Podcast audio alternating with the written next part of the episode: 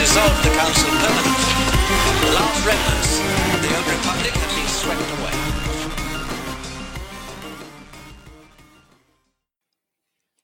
What's up, you mouthy scooches? Oh, I didn't say that in Beckett voice enough. You mouthy scooches. I don't even know. So much was... better. Okay, there we go. Um, you're listening to the Imperial Senate Podcast, everybody. Welcome. I am your host, Nikki, after a little bit of an absence because of just random stuff going on in life. Um, but I'm back and I'm excited to talk about all the new stuff. And with me today is your good friend and my fellow co-host, C-Strips. What up, Claire? Not a lot, man. Yeah, not as much as is going on in your life, man. You got people visiting from out of town. Oh, yeah. Got, oh, I moved... Uh, I moved a bunch of furniture from a U-Haul, not for myself, for somebody else. So that was Dang, good. Exciting. It was exciting. exciting I've been times working in and the sleeping Senate. And drinking wine.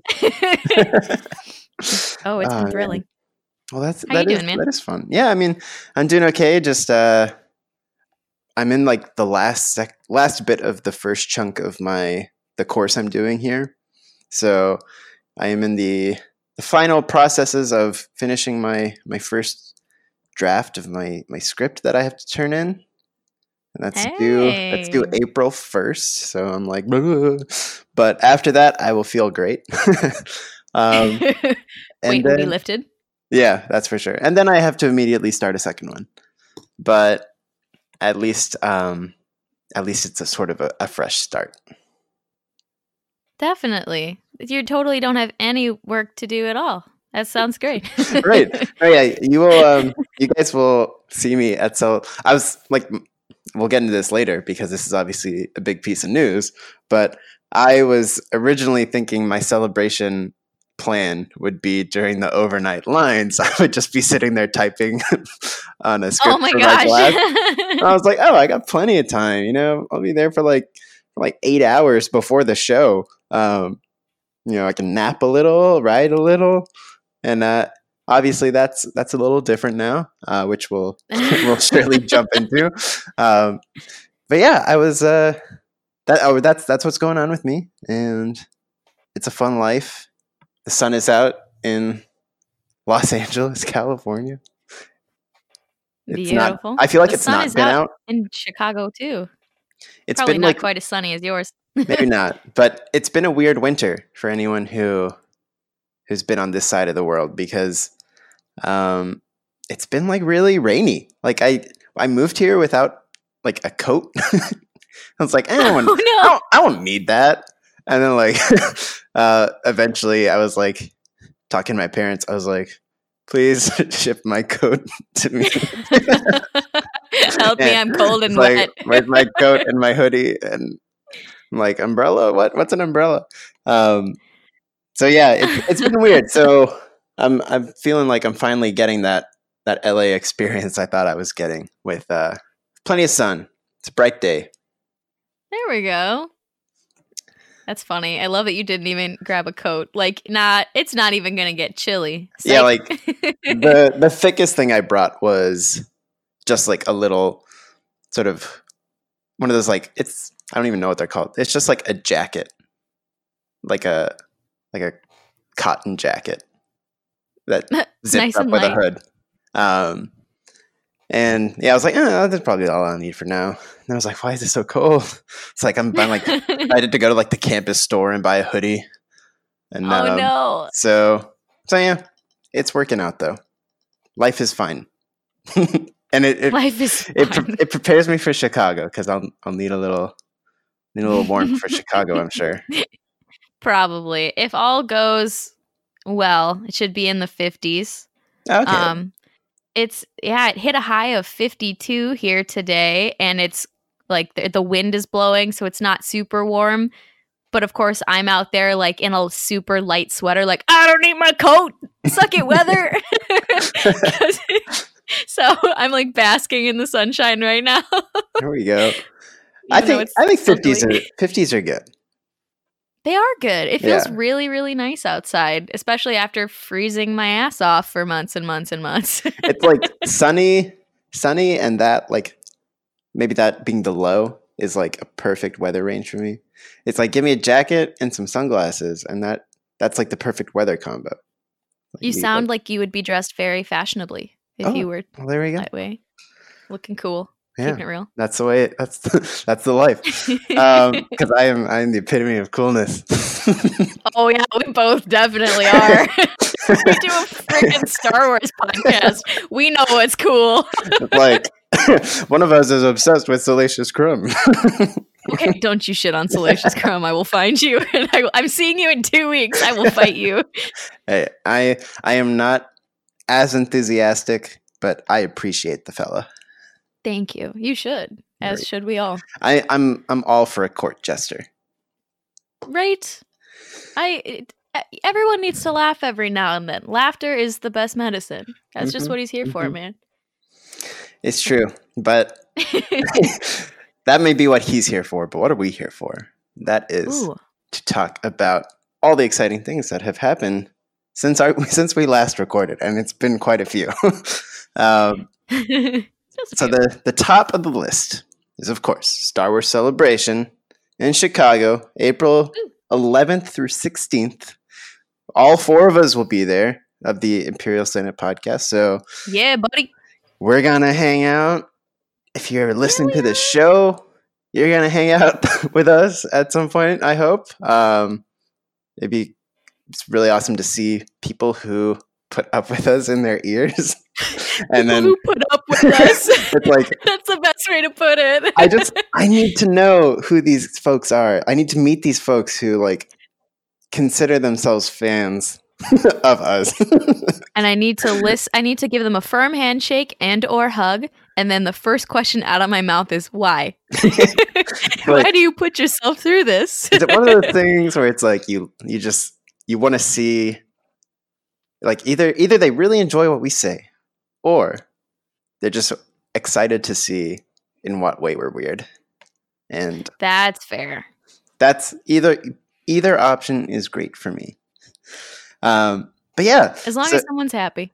Yeah, I mean that, that's that's what it's about.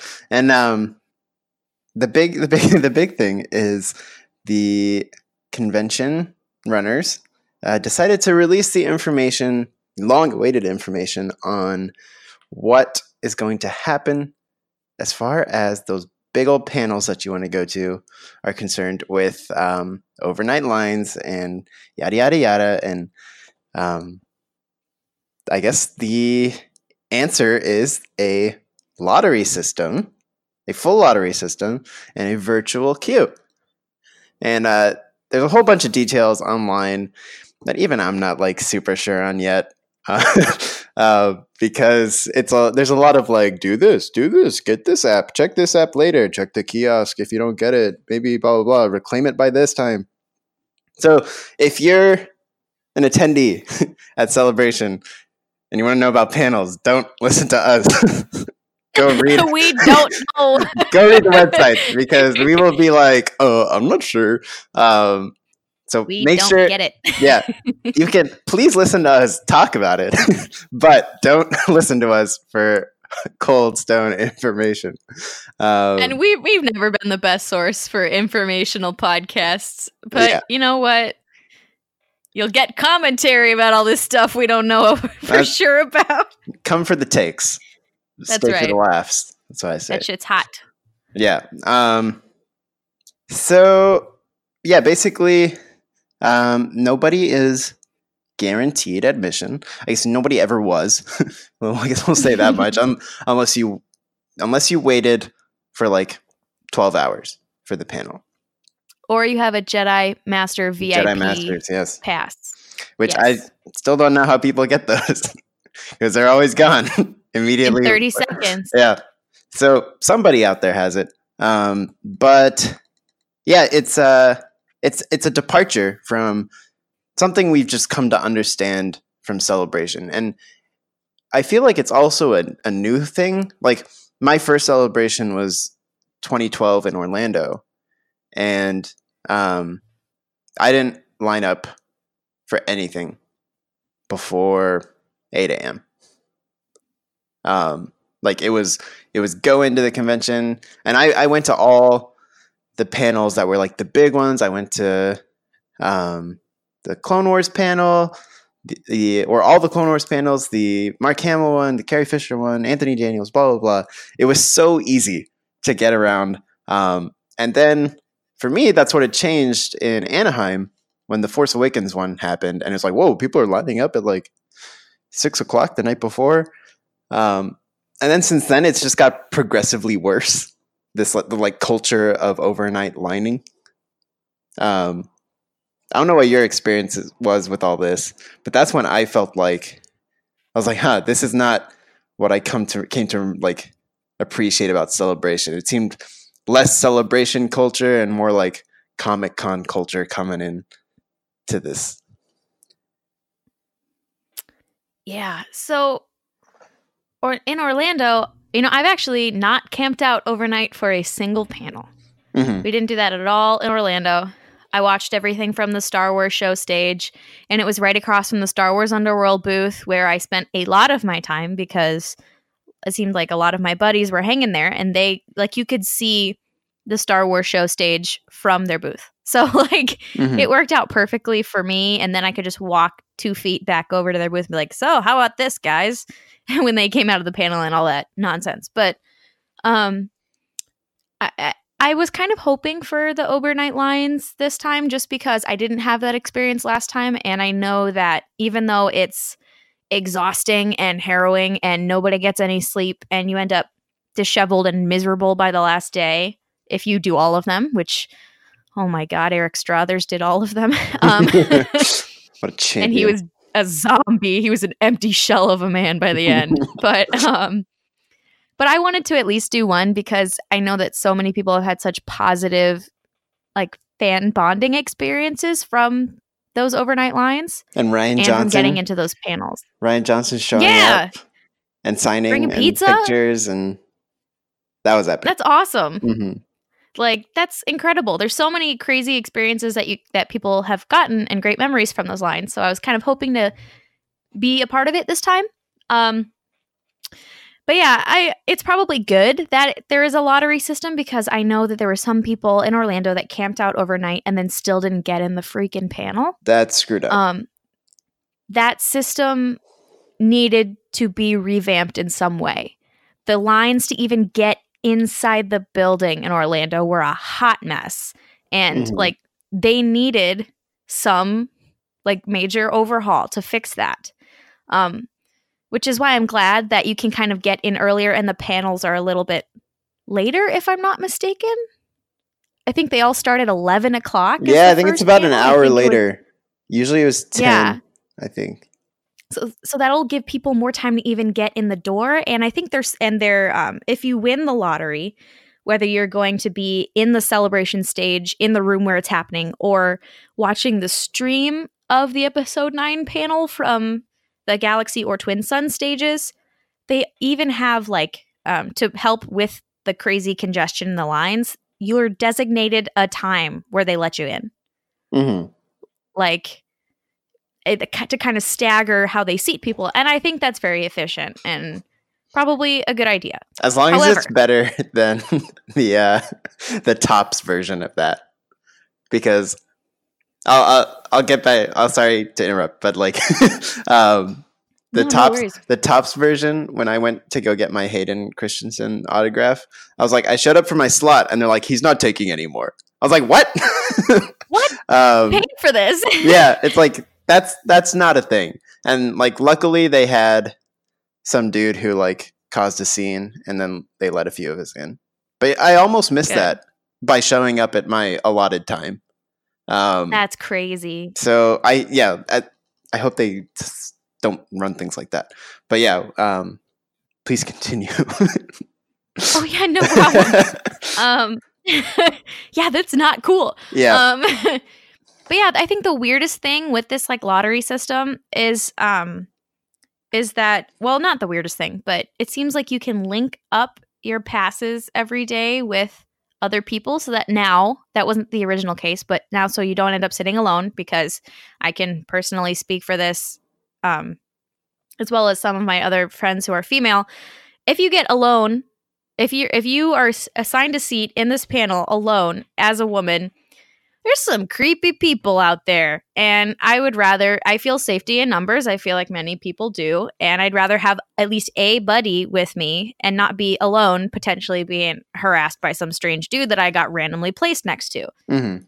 That's it's a very, before. It's a very it important again. Step that they, it is that feeling they caught. Safe. Yeah. Like, yes. I mean, I, I don't know if it was because enough people like brought attention to it that they were like, oh crap.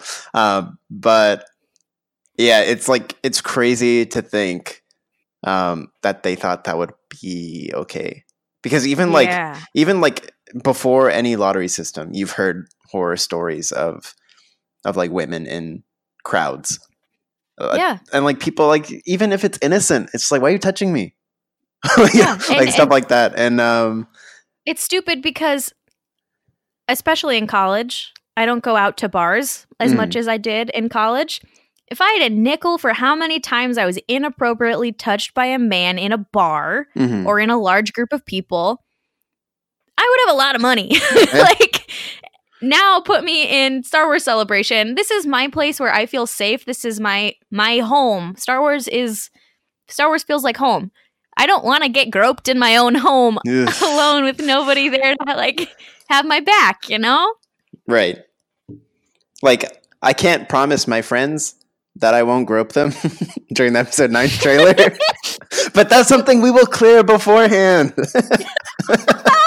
Sometimes, you know what? It's just gonna make it's gonna be so moist, that episode nine trailer, that who knows where the kids are it's going. Just like, it's like I'm gonna need something to hang on to, and it's gonna be you next to me. Um, but yeah, I mean that it's such a that was such a like important uh, adjustment to their system, um, and even even on the totally innocent side of grouping, it's like you want to enjoy these things with your friends. Yeah, like that is the point of like not some rando next to you. It's like, yeah, make new friends, but like, like I'm like so many other people. I'm going there to meet people who are my longtime friends, and I want to enjoy these moments with them. Like that's for sure. Like that's the deal. So the idea of originally, um, I think it was if you bought the tickets together, like a family or something. Then, yes, then they would but be if they're gonna do that, then you should do it. You should like maybe suggest to people like you should buy them maybe in a group, right? When the tickets go on sale. And that actually sort of brings me to my biggest gripe about the whole thing, and that is why would they wait to announce this so late? Yes, um, because it's been two years since the last celebration. It's not like you haven't been planning. And it's like even January of this year. What if they release this? Because it's all like a lot to take in as badges are coming in. Now I got to activate my badge. Now I got to link my badge to this and that. Um, and it's and like, I'm pretty sure that's the reason that this leak or it, it leaked in air quotes. Some people got their badges kind of early and they're like, what does this activate my deal? You know, mm. I think that's how it originally came out, and then they had the release. Yeah, and it's like, and I, I am generally like super forgiving of whatever misstep happens at Celebration because I can only imagine what hell of a monster it is to even organize semi-competently. um, yes. So, like, again, it's like I'm not here to like rag on anyone, but it would have been really, really like much cleaner for everybody involved if this information was out here months ago, because then then it's not such a shock. I mean, because this is a radical change, um, at least for the Celebration culture, which if it's like a fan like me, Celebration is the only convention I go to. Like I don't I don't know convention culture in any way. Like maybe lotteries or things you get in other places, but like as far as what I know to expect from Celebration, this is like pretty radically different. And like there was something comforting about knowing, yeah, I gotta put my like I gotta put my comfort and whatever on the line, but I'll probably get into that panel. Like yeah. There was that there was that sort of like safety net. And then you would be like, oh, well, I can't do that, so I can't make it. And then it, it was, again, it wasn't necessarily fair. And then this is like aggressively fair, you know? Yeah. It's like, it's like the Thanos approach of like, it's like fair, impartial. Nobody's, nobody has anything. And it's like um, fifty percent of you will not yeah. into the panel. It's like the snap, the snap of the fingers and the lottery happens. And it's like, okay, well, yeah, I mean, and it's, I've seen people with really like kind of gross takes about it where they're like, well, I bought a five day pass, I should get priority over someone who bought a one day pass because I spent more money. Oh.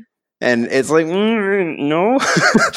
um, some people can't get off work. Some people, it, it shouldn't matter that way yeah. at all, you know? And, but like, I, I also understand the feeling of like, obviously it, it isn't the, the truth, but like it, I'm sure it makes a feeling of, well, what makes them any different from me? Yeah. and, and it's like, it's nothing. No, it's literally just luck.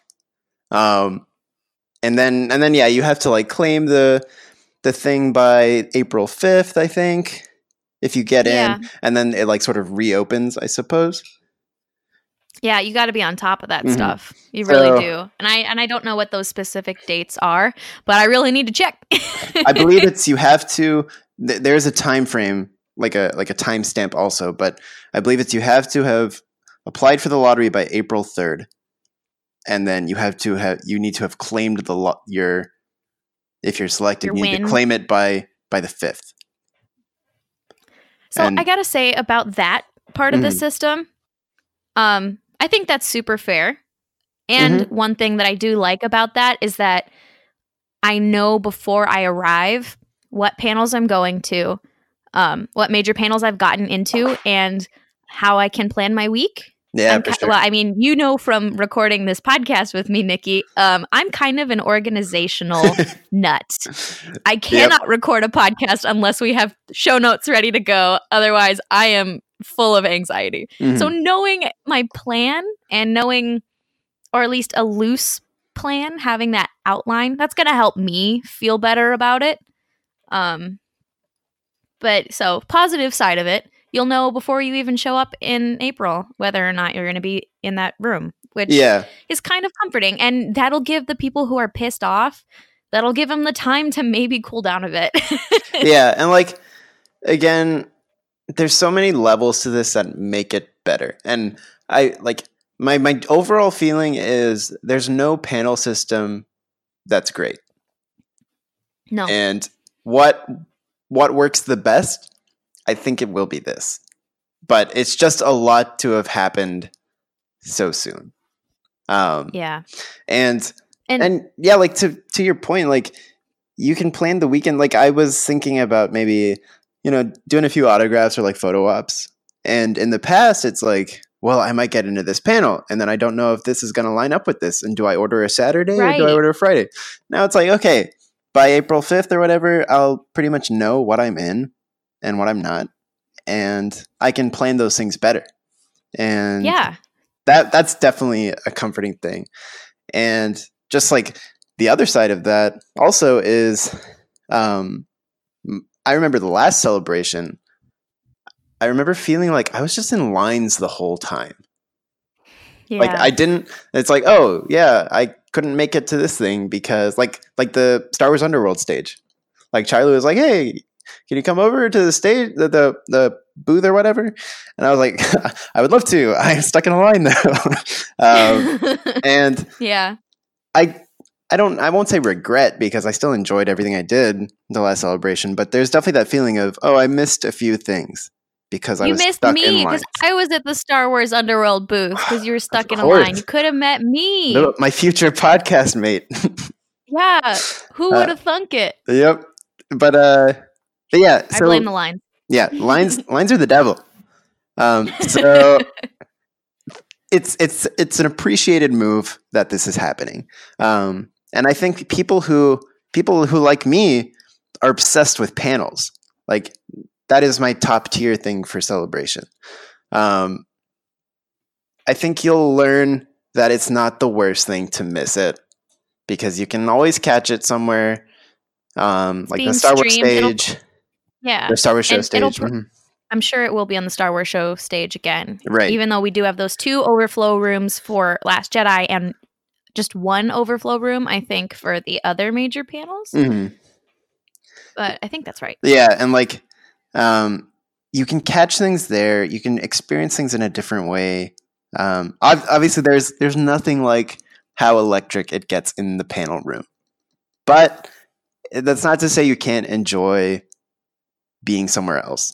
Um, because I know I was at the the fortieth anniversary and the Last Jedi panel. I was at the Star Wars show stage.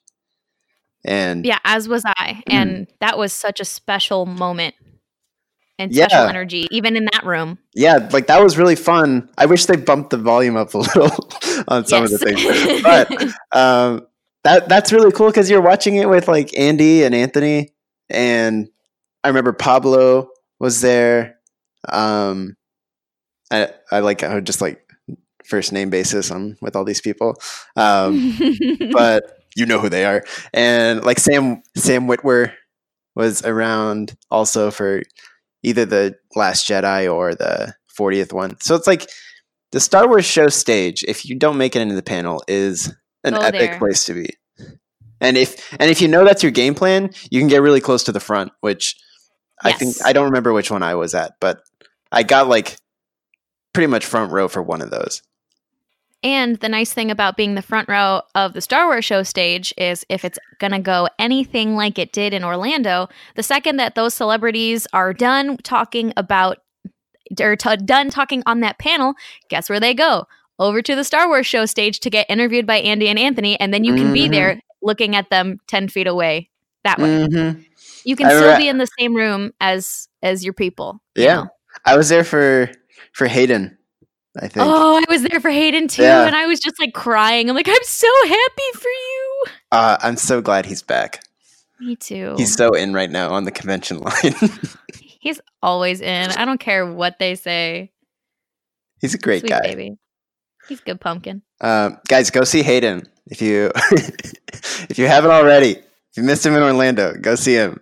Either photo op or autograph. I don't care yes. how much money it is. Go Do see it. him. He is a wonderful human being, and he's ageless. It's creepy. He really is. Except he looked a lot older, at least in my opinion. He looked a lot older before he accepted the warm welcome that he got. Like, I, I swear, when he walked out for that fortieth panel and surprised all of us, um, mm. when he did that, and when he's first walking out onto the stage to talk about Star Wars, his face and his body language screamed, "Please don't throw tomatoes at me." Mm-hmm. And then it took him a while to warm up to it. He was nervous as hell. And then when he finally realized, oh, wait, these people are genuinely happy to associate me with Star Wars. Okay. Then he yeah. started to like loosen up and he looked much younger. I mean, how can you not be nervous? Because oh, definitely. the... the The cultural narrative, which has been morphed, um, is that he sucks and he ruined this character, blah, blah, blah. Like that, like that is, you ask someone random on this, you ask like kind of run of the mill, sort of like I've seen the Star Wars movies kind of thing. And like, that's the opinion they'll give you. Yeah. And so for him to come to the celebration, obviously, um, I won't. I don't know if it's like some noble thing because I'm, I'm sure Topps takes care of him like really well. Um, Definitely. but but like to come there and then be ready or not know what you're gonna get and then be hit with just a wave of love. That is that is the power celebration, and that's something I hope we give even more to Mister Ahmed Best, who's going to be there. Definitely, and seeing like watching that happen for Hayden makes me even more excited to see that happen for Ahmed mm. Best, because you know that the crowd is going to flip out. I'm so excited. Yeah. And it's one thing I regret from Orlando twenty twelve um, because Jake Lloyd was there. And he was No, I yeah, didn't know he that. Was, he was doing autographs. And in twenty twelve, it was so easy to just be like, "Hey, what's up?" and not like have to pay for an autograph. Like you don't you don't get an autograph, but you could just go like talk to him. And like, right. and I didn't do that in twenty twelve because I don't know why. I was, it was my first convention, I guess. I didn't really know what I would even say. But like, obviously, like little little episode one Anakin is a huge part of me growing up as a Star Wars fan. And I would have loved to extend some warmth to him back then. Obviously, Definitely. considering considering what he's gone through since then. Um, but yeah, I didn't, and I will live with that for the rest of my life. Um, but yeah, it's uh, it's it's a special thing when we know we can do this for these actors who feel like the the pop culture vibe is negative towards them. Because they matter in our lives. Mm-hmm. They matter to somebody. I mean, they matter to many somebodies, but I don't think they, even though they've had such backlash, I don't think they realize that how many people responded positively and have so many fond memories and such a strong emotional attachment to the work they've done. Even right. if the mainstream pop culture media is like, nah, bro, y'all suck. Yeah. But we love you. We yeah, Star Wars sure. fans will love you. It's one of those things, um, it's like Ewan McGregor had a, a quote pretty recently. It was, I forgot what special it was, um, but it was just like a little paragraph where he's like, you know, when we did the movies and the like reaction that happened, it's like, okay, they're treated as these like kind of silly things. And maybe I don't talk about this as much, but like now I'm meeting people who are telling me like how meaningful those were and what they meant to him, to them growing up. And now like he looks back at the prequels fondly. And that makes me happy. Right. Like that we're starting that like, everything is so reactionary right when it happens. Mm-hmm. You know that in ten years people are going to look back on The Last Jedi and soften on it. Mm-hmm. At least that's how I hope it's going to be, because I feel like that's what happened with the prequels. I feel like it has to. Like mm-hmm. you see it now with Kingdom of the Crystal Skull. Yeah, like people, people are like, are "Oh, it wasn't that bad." That too. Yeah, yeah. That's why. That's why this whole culture of just trying to take things down, no matter what they are, like it's just it's not worth it. It's not worth um, jumping in on that, because I swear to God, people will eventually go back and just be like, "Eh, that was fine." Like nothing to nothing to scream about. Um, yeah, but yeah, like.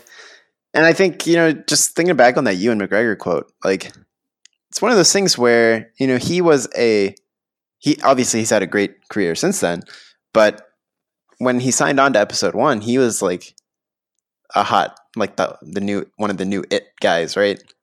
Yeah. And like to have gotten that initial cultural reaction was probably like terrifying. It was probably something yeah. like, oh yeah, I don't want to end it. Yeah, like, I don't want to play this up. I think Natalie Portman was probably the same.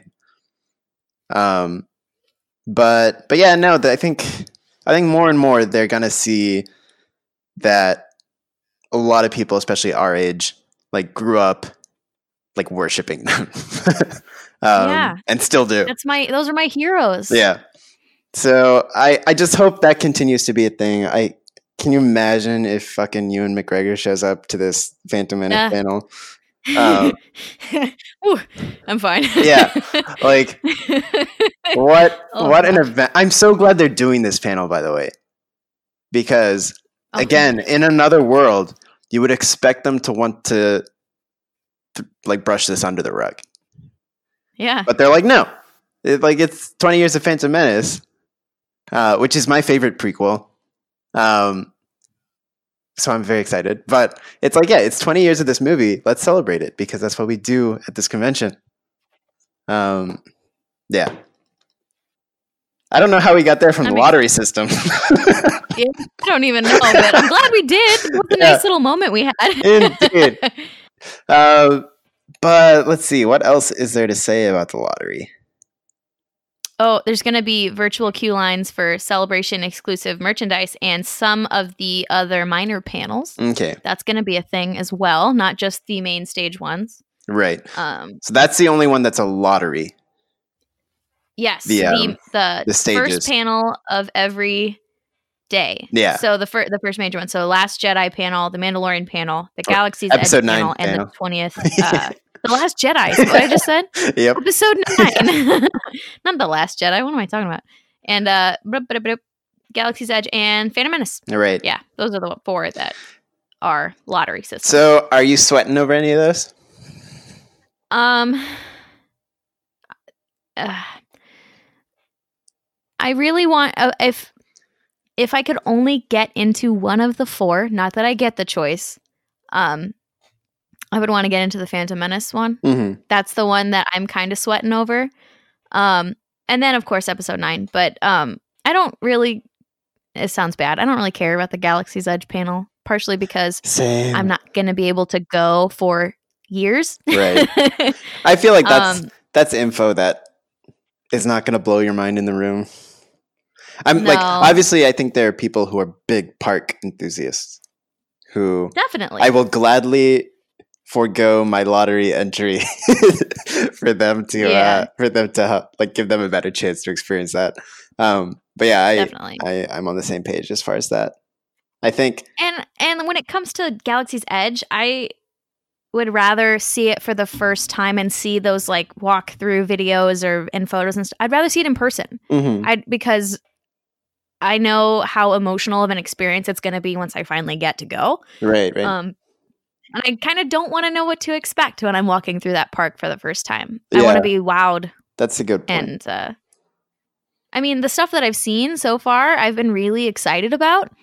But I've seen enough. like, mm-hmm. It's kind of like with the Avengers Endgame marketing.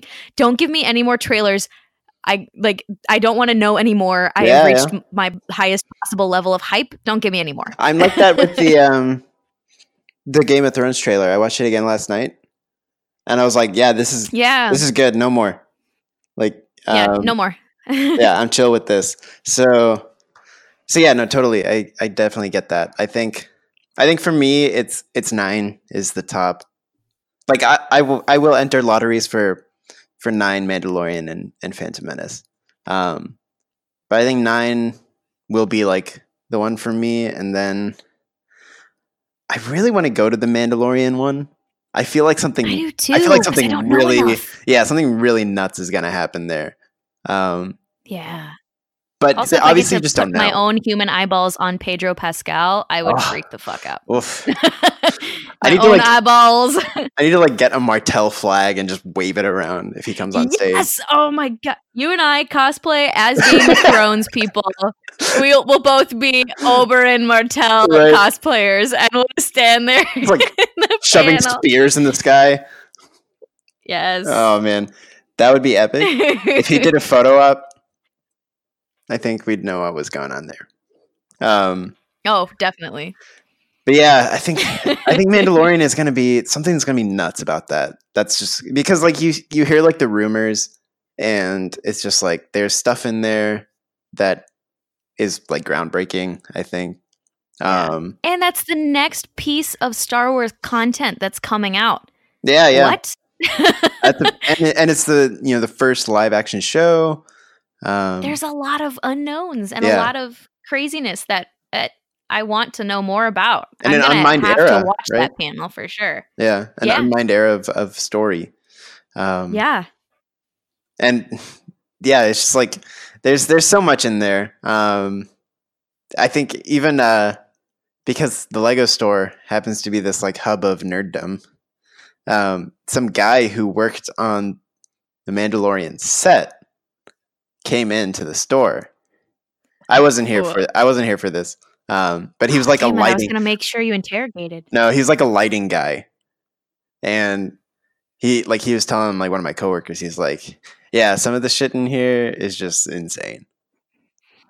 So I need to see it so bad. Like, is it I, fall yet? No, it needs to be Celebration. But it's one of those things where it's like, um, I see people on Twitter and they're just like, yeah, I'm not jazzed for the Mandalorian. And it's like I get that. How? Yeah, like How, I mean, though? I get it because people have interests, right? Like if they don't think yeah. the Mandalorian is going to scratch those, then that's fine. I don't need them to comment on it, though. Like I don't need them to do anything. Um, and it's like I understand that. But also, when you're starting to hear things like, this shit's going to be off the chain, it's like, okay, are you sure you don't want to check this out? Are you sure you're not a little bit pumped about this? Because it's just, it, it's exciting no matter what. Definitely. I feel like. Um, so yeah, that, and then, and then the Phantom Menace is just like, be, it'd be epic to celebrate that movie. I hope something really epic happens at it. Um, my whether, hope. It won't yeah. happen. But what my want from the Phantom Menace panel is for Ewan McGregor to come out and be like, oh, hey, by the way, do you laddies want me to tell you about this Kenobi film I'm working on? Or like, sorry, bad Scottish accent, but like, or like a Kenobi mini series for Disney Plus. Or be like, yeah, that's a thing. You're going to get that in two years. Bye. Then I just, I, I would melt into the floor. Like, that would just. I do love the um, way he says. It won't says, happen, but it'd be crazy. It, it, it might. You never know. Uh, I do love the way he says Obi-Wan Kenobi. Obi-Wan Kenobi. Obi-Wan Kenobi. Uh, it's so funny. He like Obi-Wan. Makes it, he makes it like into a song.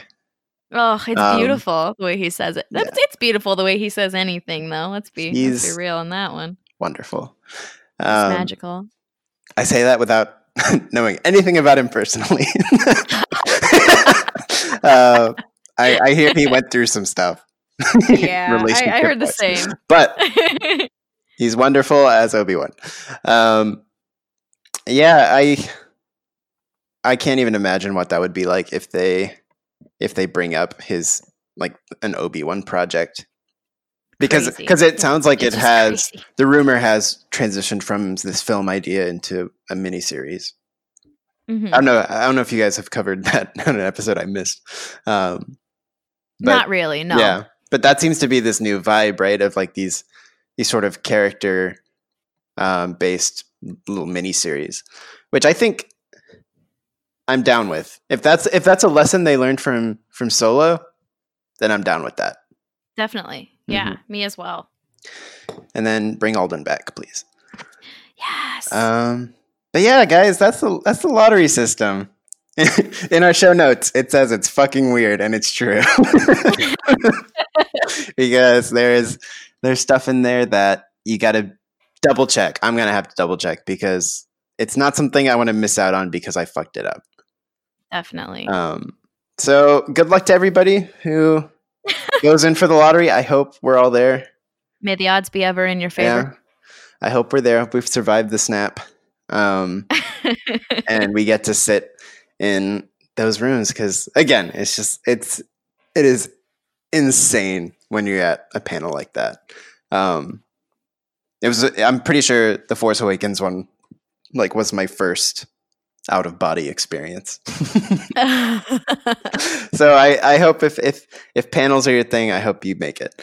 Um, but yeah, let's see what else is there. There's a lot of merchandise was announced, um, from the Celebration official store. I know I'm excited about those Loth Wolves. Oh, oh, they're so good. They are amazing. Um, and I was, I was by by pure luck. Um, I was studying in London at the last cel- the celebration there, so I was able to get the Loth Cat plush. And those you gotta complete the set. Yeah, and those were hot property. Um, well, they're freaking adorable. Of yeah. course they were. So now I'm like, okay, I need the wolf because also like I love wolves so much. Um, so Star Wars wolves, I need. Yes. Um, I just got the little like Nymeria pup plush. Also, I oh, love. That's so sweet. I love my wolves. In fi- I love my fictional wolves.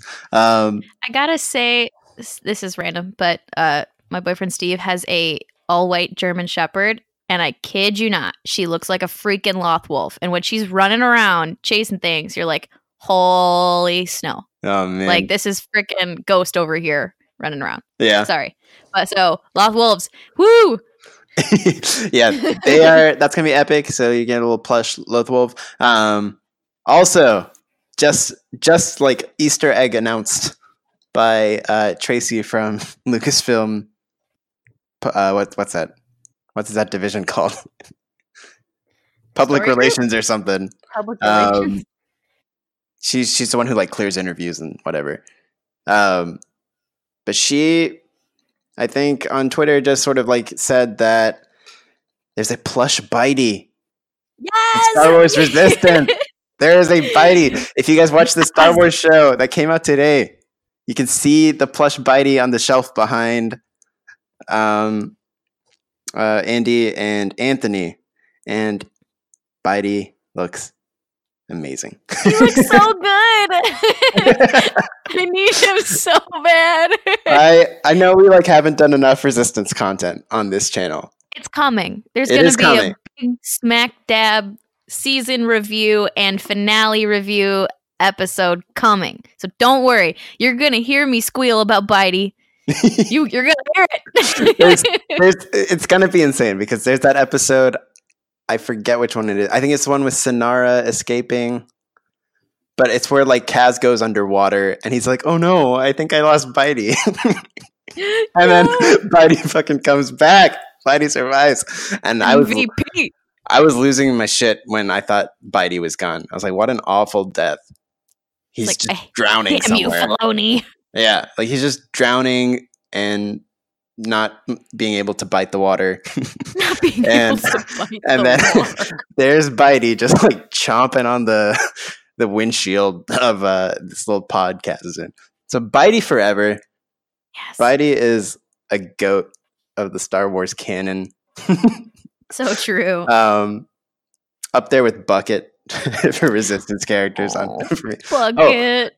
Oh, we'll talk about this too in our uh, Resistance thing. But when Bucket got shot, I was pissed. I that was the first time I that I can remember in a Star Wars show gasping. Um, and then it's like, oh, okay, he's he's okay. but but yeah, I God. like I seriously almost lost it. Um. But well, again, coming soon. It'll come. It'll yeah. happen. um, what else? So yeah, Bitey, and then I think this might be the other. If if Loth Wolf and Bitey are top three, the one that rounds that out for me is this Master and Apprentice Celebration Edition. Um, yes. Signed by Claudia Gray. You can get signed copies, um, and it's just the book art. Like the cover art is. I don't even know how to describe it, but it's like Obi-Wan and Qui-Gon back to back, surrounded by an army. It looks awesome. Yeah, and it looks so cool. It's so promising for what this story is going to be. Um, and you get a little pin also, um, because people like pins. Pins are fun. I um in Orlando, I'm as I am a big Thrawn fan. The very first thing I wanted to do on the very first day of Celebration was go to the Del Rey counter and mm-hmm. get my Celebration exclusive copy of the original Thrawn novel and get my my Grand Admiral Thrawn Celebration pin. So I did. Yeah. At the end. And it was so worth it. Um, I have a little cork board on my desk with all my um, Orlando pins, and I'm looking at my my sexy Thrawn right now, who's Indeed. staring into my soul with his grumpy red eyes. And um, definitely, yeah, I want to do that again with Master and Apprentice. I want to make sure I get that Celebration version of the book and mm-hmm. that pin. Yeah, I think depending on whatever morning panel I'm able to get into, and if it's not, if I say if I don't get at any of them and it's not the episode nine morning, then I think I will probably miss. I'll go ahead and skip the live stream. Yeah, and just go straight to that booth to get a wristband for that. Because but what makes me wonder though is they were doing the virtual queue lines for some of the exclusive merch. Mm-hmm. Is that going to be one of them where you have to pop in a virtual queue? I don't believe have so. Have they released they, that list yet? Um, I know the ones that opened today were like Funko Pop, Lego, Hasbro. I know those. Or those are lotteries sort of also. Hmm. Yeah. I don't believe so because I saw on Twitter, uh, Del Rey said... I can, which I can bring up, but I believe they said um, they'll have wristbands every morning, okay, of, or every day. Um, but I mean, you'll want to get there by morning, probably. Yeah. Um, like, how do I get it? Wristband from booth uh, three thousand twenty, thirty twenty. Required for purchase. Distribution begins each day as soon as the show floor opens to the first attendees. Then step two will be return to the booth between eleven a.m. and six p.m. to complete your purchase of Master and Apprentice. The wristband guarantees you one copy of the book, and one enamel pin. So you can awesome. enjoy the show and not wait in line. Um, okay, so one I can per, live with that. One per person per day. Must be worn. Wristbands are only valid for the day printed on them. And uh, the wristband and books are limited, but will be available all five days. That's. I think that's a good idea because um, the Thrawn stuff, that I think that sold out in the first day. Yeah. And I was like very lucky to be able to get one. Right. Sounds like they've figured that that part out. Yeah. Um, that's that's nice. Um, oh, you get a, here we go, book features. Each copy signed by Claudia Gray. Yas. Yes, girl. Exclusive cover designed by Jannah Jurabayev. I'm sorry if I butchered your name. But it looks beautiful. Oh, person whose name we can't pronounce. Yeah, you nailed it. Um, and then free gifts with purchase. The exclusive enamel pin featuring Qui-Gon and Obi-Wan. And then a Yoda tote bag while supplies last. Yeah. Oh, it's funny you say that because I have a really cute tote bag um, from the Del Rey booth, and it has Vader on it, and it says, "I find your lack of books disturbing, and when oh. you made a purchase at their booth, that is the shopping bag that they put it in." That so yes, fantastic. I'm all about tote bags. Yes, you can, you can add one to your collection with Yoda. That says, "Judge me by my books, do you?" Oh, I love it! Oh my god, I need it! No, is it green? It's black. It's with, black. Um, That's okay. With white, I'll take it. It's all white, like the uh, the art on it and the quote. That sounds um, great, though. I want it. I want yeah. it in my life. So there you go. All that can be yours for forty-five dollars. Worth it. Um, if you get a wristband. So we are. I'm sure I, I can speak for. The other two who are of the podcast who are not here, but I'm sure we, we are all Claudia Gray stans. Oh yeah, and uh, want to want to support that amazing book that will be coming out. So you'll see me there one of those days, I'm sure. Del Rey, that's gonna be awesome. Um, so Hasbro and Funko are very Phantom Menace heavy in their merchandise. Um, yeah, they are. The Hasbro's. Uh, Hasbro's. Um, they are a Black Series Obi-Wan and um, Darth Maul from the Naboo duel, the Duel of the Fates. Beep, and beep, beep. I'm a big fan of the, the Obi-Wan because they released that Qui-Gon one sort of independently as like a regular wave, and an Obi-Wan would go nice with it, as would a Darth Maul. But um, then Funko Pop has a pretty cool Darth Maul and a very wonderful Watto. Oh, Watto looks so freaking good, man. And his Does, little hand gesture and his little yeah. face. Oh, oh he my looks, God. He looks so grumpy. He's so good. He's, yeah. It's a perfect rendition of they, Watto. And then the Darth Maul is epic. It's it's one of those, um, it's like a promotional photo. Like you'll know it when you see it. It's one of those like great early Phantom Menace promotional photos where he just looks like he's totally killing it with the hood up and the blade yes. down. Um, and, you know, you know me, I'm a little mad because I've been holding out for this character. I was really hoping Sebulba would be part of this. Oh, but yeah. No Sebulba. Maybe next time. uh, but Watto and Darth Maul, they are killing it. And for me, it's a good thing because I'm a big Funko Pop collector. And Last Celebration was very bad on my wa- my uh, wallet because there were like yeah. there were like seven um, like exclusives, and this time they did a nice thing for me because they have these like blue and gold plated ones, and I'm not into those. So, oh, there you go. Yeah, so I'm like, okay, it's really only like Darth Maul and Watto um, I- that I would want to get. I gotta say though, Celebration Orlando twenty seventeen um Funko had my biggest regret mm-hmm. um that I did not pick up. I believe it was Funko um was the Jabba and Salacious Celebration exclusive. Ooh, did you were you able to was that, that was one that up? last last year times yeah I didn't get that one.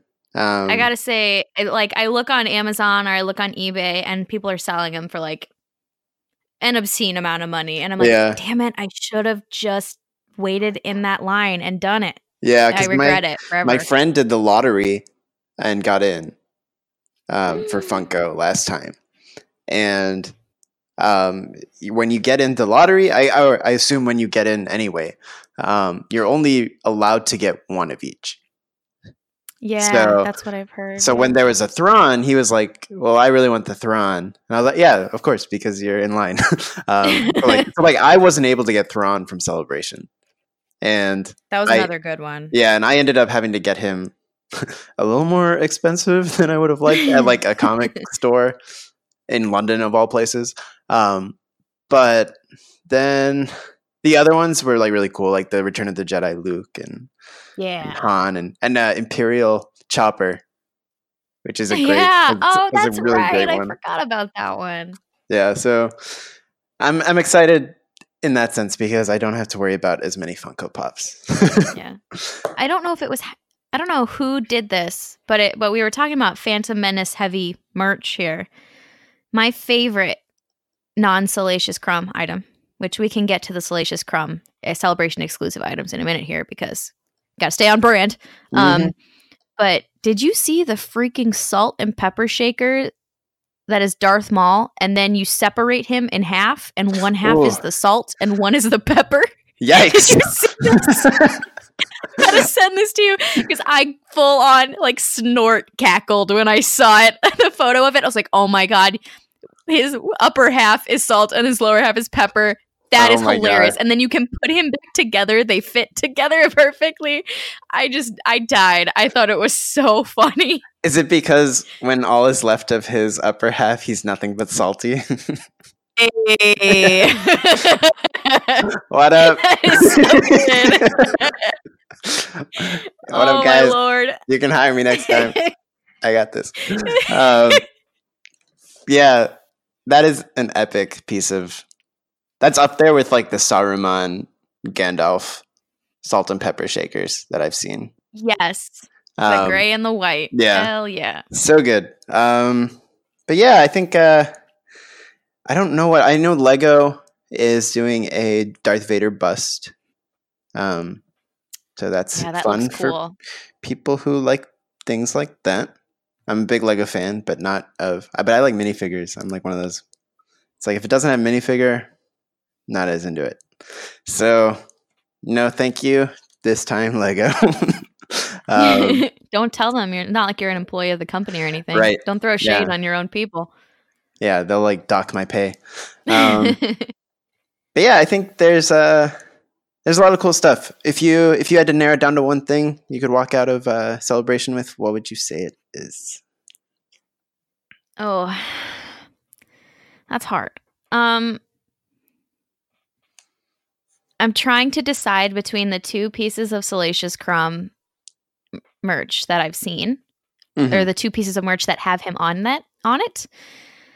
The Pez? Oh, probably the Pez. Yeah, that's probably the Pez that I would probably go with because I love Pez dispensers. I've got a bunch of Star Wars ones. I, not as many as I would like, but I've got a good number of Star Wars Pez. Um, mm. Nothing too crazy or outlandish, but the Salacious Pop figure Pez looking head is adorable. I think it's so funny. Um, but my, my second choice, even though you told me to pick one, huh, I'm not going to, um, is what do we say to the God of rules? Not today. There we go. um, um, is uh, but my second choice would be the Jabba the Hutt and Salacious Crumb on his tail Chia Pet because I think that's freaking hilarious.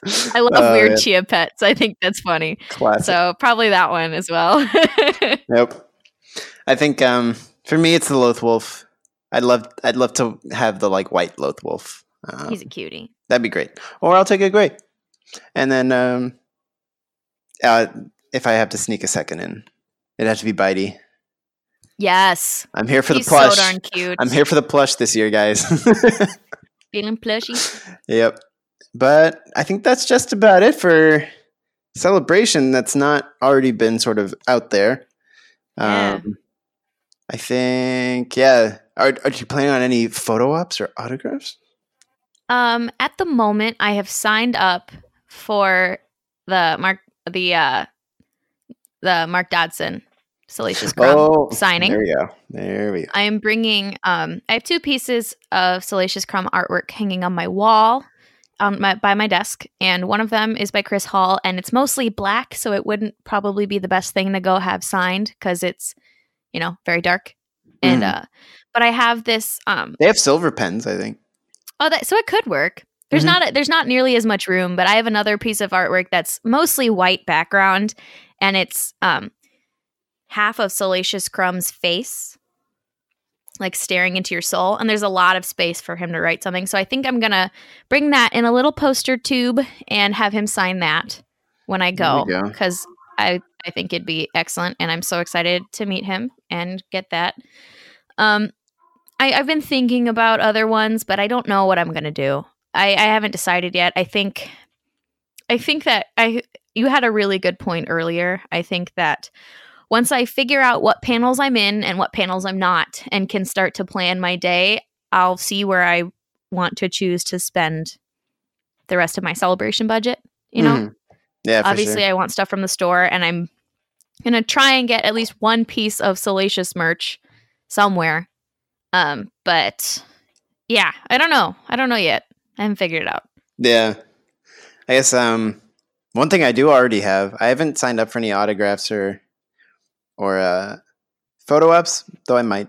I'll figure that out. um, I did buy some of the, like, you know, the exclusive artwork that is going to be um, on the, the, I guess, the show floor or whatever. Um, I've never done this before, but this one spoke to me. It is celebrating twenty years of pod racing. Yes! Oh, that's awesome! Brian De DeGuire. Sorry if I messed your name up, if you're listening. Brian, a uh, longtime fan of the Imperial Senate podcast, I'm sure. Um, but yeah, it spoke to me. It's got a giant-ass Sebulba. And then the secondary ca- character is Benny Q. Um, Benny Q. It's it's a wonderful piece. I can't wait to have that. So, I again, I'm here for this Phantom Menace love, guys. Way to go. I way have to, to Google that. Way to embrace I haven't it. Seen it. Oh yeah, it's yeah. it's fun, um, and it's to me I like it because it's it's very in universe, um, so it almost looks like a promotional poster, like for for the That's Bounty cool. Eve or something. Um, so yeah, I love that. It was it was there were a few like art pieces that were really great, but when I was when it came down to it, I was like, I have to get that one. So there we go. That's so you. That's oh, yeah. so you. I am feeling it. Um, but yeah, that's celebration, guys. I I know you enjoyed hearing us talk about all the the lines and stuff. Um, so let's let's see what else is cooking in Star Wars land, because obviously um, you've probably heard a few Game of Thrones references just today. um, it it seems to be a thing that happens also uh, often in old episodes. But I guess this can sort of bring up the uh, Benioff and Weiss series that is going to be a piece of our Star Wars canon. And this is a bit old, um, but or I don't know how old it is. It feels like it's ancient just because so much has happened. Yeah. Since, but according Maybe to the... two weeks. Yeah. Yeah, something like that. According to the um, outlet Star Wars Newsnet, A uh, contact of theirs has suggested to them that the first in their series of films, the Benioff and Weiss series, will begin shooting this fall, and that it will be set during the Old Republic era. The source says, so the timeline is hundreds of years prior to the Skywalkers, so think Star Wars meets Lord of the Rings. Hmm. So there we go. Cool. Obviously, rumor. Um, There's rumor. Yeah. There's literally nothing. I don't even think there's like I'm not at all questioning Star Wars Newsnet because I don't. I to be honest, don't follow them enough to to know their um, like how solid they nail things. But um, there's nothing here that convinces me it's like any legit thing. Um, and I I also just don't. I don't care about knowing right now. Is that is that a feeling? Is that a valid feeling? uh, yeah. Honestly, not- the only thing I care about knowing about the Benioff and Weiss series at this point in time is an official announcement about when they're planning on releasing it. Yeah, yeah. It's like, that's all I want to know. As much as I want to see what they do, and as much as I want to see what Rian Johnson has in the tubes also, it's like, I don't need rumors. Um, there we have enough stuff in our immediate future that right. uh, that I'm willing to obsess over. But we'll go ahead and talk this through. Um, so Old Republic, shooting this fall, that is my first red flag. The shooting this fall, because yeah, Game of Thrones, like Game of Thrones is a wild production. Um, Definitely. And that was, that was before they were releasing, um, the final season, which is, I believe the Going last to be insane, the last, in the last four episodes of the six seasons, uh, the six episode season is like, all of them are over an hour, fifteen minutes. So they're like, they're like little, little tiny movies. Um, and one of those episodes, I mean, this is off topic, is the um, is entirely a battle, mm-hmm. making it the longest battle scene ever reco- ever shot. Um, and it was with it was recorded over weeks, and yeah. the amount of work and time and crazy, crazy amount of shit going on through that. How did they have time to get the pre-production stuff and yeah. the script and everything out of the way? When would they have had time to actually plan this movie, which is going to require a hell of a lot of pre-production? I mean, look mm-hmm. how long it took for them to do that for Phantom Menace. They had to yeah. recreate this whole world. Right. Yeah, that, that battle you're referencing, fifty-five consecutive night shoots. That's insane. And, That's insane. And for perspective, for anybody who's a Game of Thrones fan, the Battle of the Bastards was a twenty-five day shoot. And the Battle of the Bastards yeah. is an immense, like, production miracle. It is, but it was um, only like twenty minutes yeah. of actual screen time. Right. And it was, so it's, it took half the time to film what we believe will be the Battle of Winterfell. Um, so fifty-five days. Yeah, fifty-five consecutive nights. So people were dead. People were the they were their own army of the dead by the time they finished that. Um, it's one episode. Holy yeah. shnikes. So again, like, I know people have um, you know, reservations or just straight up like doubts about what Benioff and Weiss will do with Star Wars, but you can't deny their ability to wrangle that just monster of a production. So on that like basis alone, I'm just excited to see what they do. And I guess that um we can sort of dig into this like time period um idea of the Old Republic. And this is something that I think people are sort of, how we brought up, some people are like not feeling the Mandalorian. I feel like this is a time frame that people have a similar reaction to. The other, like, some are like, oh man, this will be the greatest thing, or some are like, Old Republic, I check out when I hear that. How do you yeah. feel about it? Um, so of the Old Republic content that I have ingested over my time of being a Star Wars fan, um, I, I do get kind of a mixed bag on it. There's some things I love about it. There's some things I haven't loved about it. Um, The thing that I have been harping on for eons is that Star Wars needs to get away for, from the original trilogy, from the Skywalker saga, in order to survive. Mm-hmm. So I think that making the move to do an Old Republic series of movies, I think that's a fantastic idea. People love Jedi. You get your giant army of Jedi and potentially giant army of Sith back. Mm-hmm. And like, at, at least as far as action sequences go, oh, I think that it's going to be f- fabulous. Yeah, I think that, that that visually it's going to be phenomenal, provided that they tell a new story. I don't want them telling the same old Old Republic story. Sorry, guys. If there's Revan, if there's not, I'm going to be okay. Um, but yeah, I just I just think that if they take enough time to develop the plot into something new and interesting and still feeling like Star Wars, it's going to be great. Mm-hmm. But I do have my reservations that it's going to fall into old tropes that have kind of been meh for me. Mm-hmm. But I, even though this is kind of, some people will call this blasphemous, Jedi are not my favorite part of Star Wars. There's a mm-hmm. lot of Jedi I love. I love lightsaber battles. I love all the action in Star Wars, but but I know that that, you know, a giant order of Jedi, that is some people's thing. That is what they show up for. Right. And that's going to be awesome if we have an Old Republic series, because so many people that have felt kind of neglected during the sequel trilogy era where we have only had one lightsaber on lightsaber fight, you know, yeah. um, they're going to be satisfied with that. Right. And that's great. Yeah. I think that they have the potential to do great things with this. Yeah, I I feel like I have like a similar vibe with that, because like when I think about, I like I don't even oh actually I do. So my like I know the pilots are like my thing, and pilots can fit anywhere, which is what's awesome.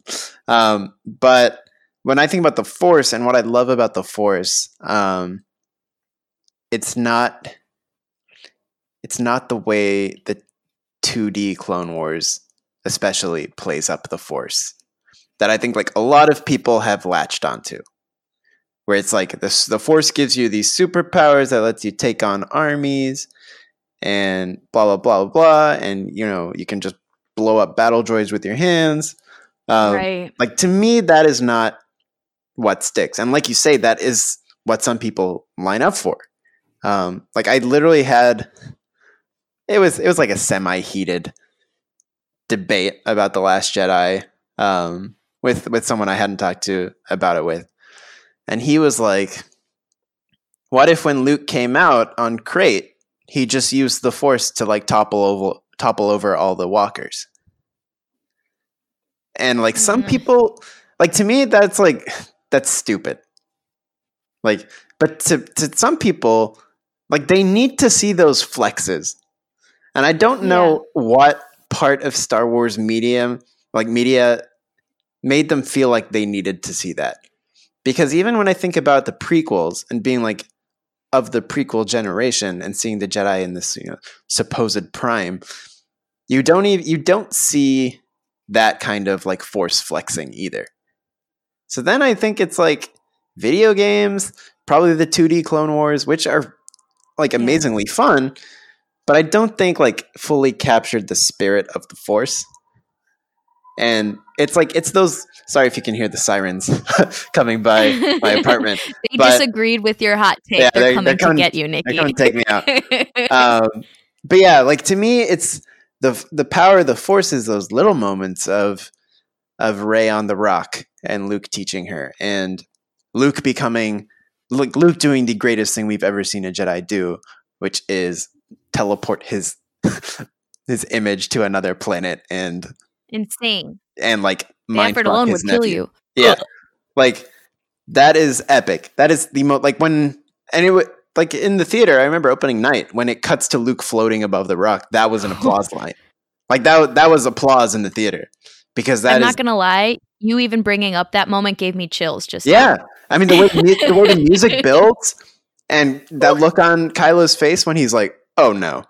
And oh, it is shit, just man. it is it is perfect. And it's like, I don't know why you would want to mess with that, with this sort of like very surface level, I'm just going to like do a bunch of flips thing. And yeah. again, it's like, I know Yoda, the Yo- first Yoda battle was like this crazy thing in Attack of the Clones, but I still don't see any evidence in anything George Lucas did that is like, to be a Jedi, you have to be absurd with your Force usage.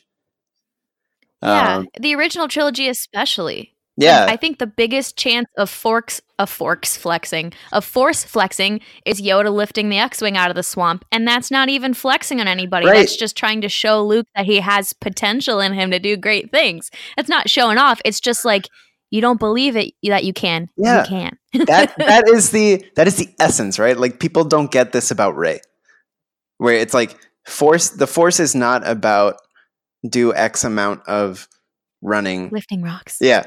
You didn't lift enough rocks for twenty days to to have that ability. And like, and like, it's it like, like you just said the line, like it all distills down to like, I don't believe it. And that's why you fail, because, exactly. because the force is, has only ever been an internal mind before matter thing. I mean, even Qui-Gon, when he's like telling little Anakin, right? He's like, quiet your mind and focus and you'll hear them. Right? Like it's, it's an introspective thing. It's not this exertion of power that um, people need. And I know we're supposed to be talking about the Old Republic, so we'll, let's bring it let's bring it back to that. And I think um, I think the Old Republic dabbles in that side of the Force too much. Mm-hmm. Definitely, not, at least the content we've gotten so yeah. far. Yeah, and so like I agree with you. I I will be I will be angry if, and I don't think they will, but I will be angry if they are adapting old material. Yes. Like again, I like too. I see people like, oh, KOTOR, uh, Revan, give me the Revan movie. I'm like, no, you shut the fuck up. get get those get those vibes out of here. Why would you want to hire the showrunners and writers of the most popular, successful T V show in history to adapt a video game? Yeah, like that makes no sense to me. And like. On that subject, why don't why would you want to see the same old thing that you've why wh- wouldn't you want to have a new story? Like it's not like KOTOR, it's not like those Old Republic novels and comics aren't going and games that it's not like they're not going anywhere. They're still there. Don't you want something new? Right. To have your mind blown yet again in yeah, this world that like, you love? Show us something we haven't seen. Give us new characters, a new idea. Um, because again, like I know, I know people who, who don't want to see the Old Republic, and like, I don't want to speak for Charlie cause he's not here, but I, I'm pretty yeah. sure we've had this conversation before of like, I think he, again, sorry, Charlie for speaking for you, but I think you said something like, um, it, it like the Old Republic is such, it's like operates so well as built in history that like, yeah, it doesn't need to be seen. And I agree, because I love even in the Clone Wars where it's like um, just these little snippets of Yoda going to Moribond and, you know, the ancient Sith and Darth Bane and whatever. But I also think like that era is so rich. It's like, and it can be anything, right? Like you can go there and and play with almost any aspect of whatever history and tell something like grand and epic and sort of release it from the stakes of the Skywalkers. So, yeah. so yeah, like to me, it's, it's an exciting thing if, if it's the Old Republic. Um, but I'm also still not, I'm still not sold that just because it's Benioff and Weiss and just because they did Game of Thrones, that it'll be this sort of like old medieval Republic era. I think, I think people I'm are with so, you on that too. Yeah, like people are so used to shoeboxing them into that that yeah. I don't think that is a necessity. No, and I, I feel like it would make sense. They have experience in that kind of vibe, that kind of corner. But that's why I kind of don't want it to be that mm-hmm. because I want it. I want to. It's one of the things that I love about this new era of Star Wars is that it's constantly surprising me and giving me things that I hadn't even thought to expect. And I just hope they keep doing that. And I'd be perfectly fine if they did do a good Old Republic series of movies, but I probably would prefer they do something out of the box. And I think also just you, you like figure this out when you create things. Um, if you're not, If your heart is not in what you're creating, it won't be good. So Definitely like, not. If like looking at them, if the Old Republic is not an era they connect to in any way, why would anyone suspect their film series to be a positive reflection of that?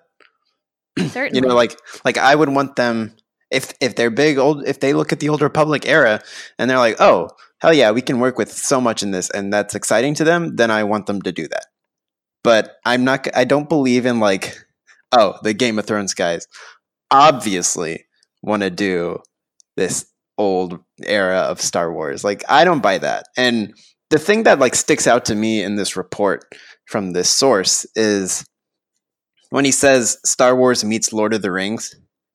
And I remember when Benioff and Weiss were talking about pitching Game of Thrones, they said Lord of like The Sopranos meets Lord of the Rings.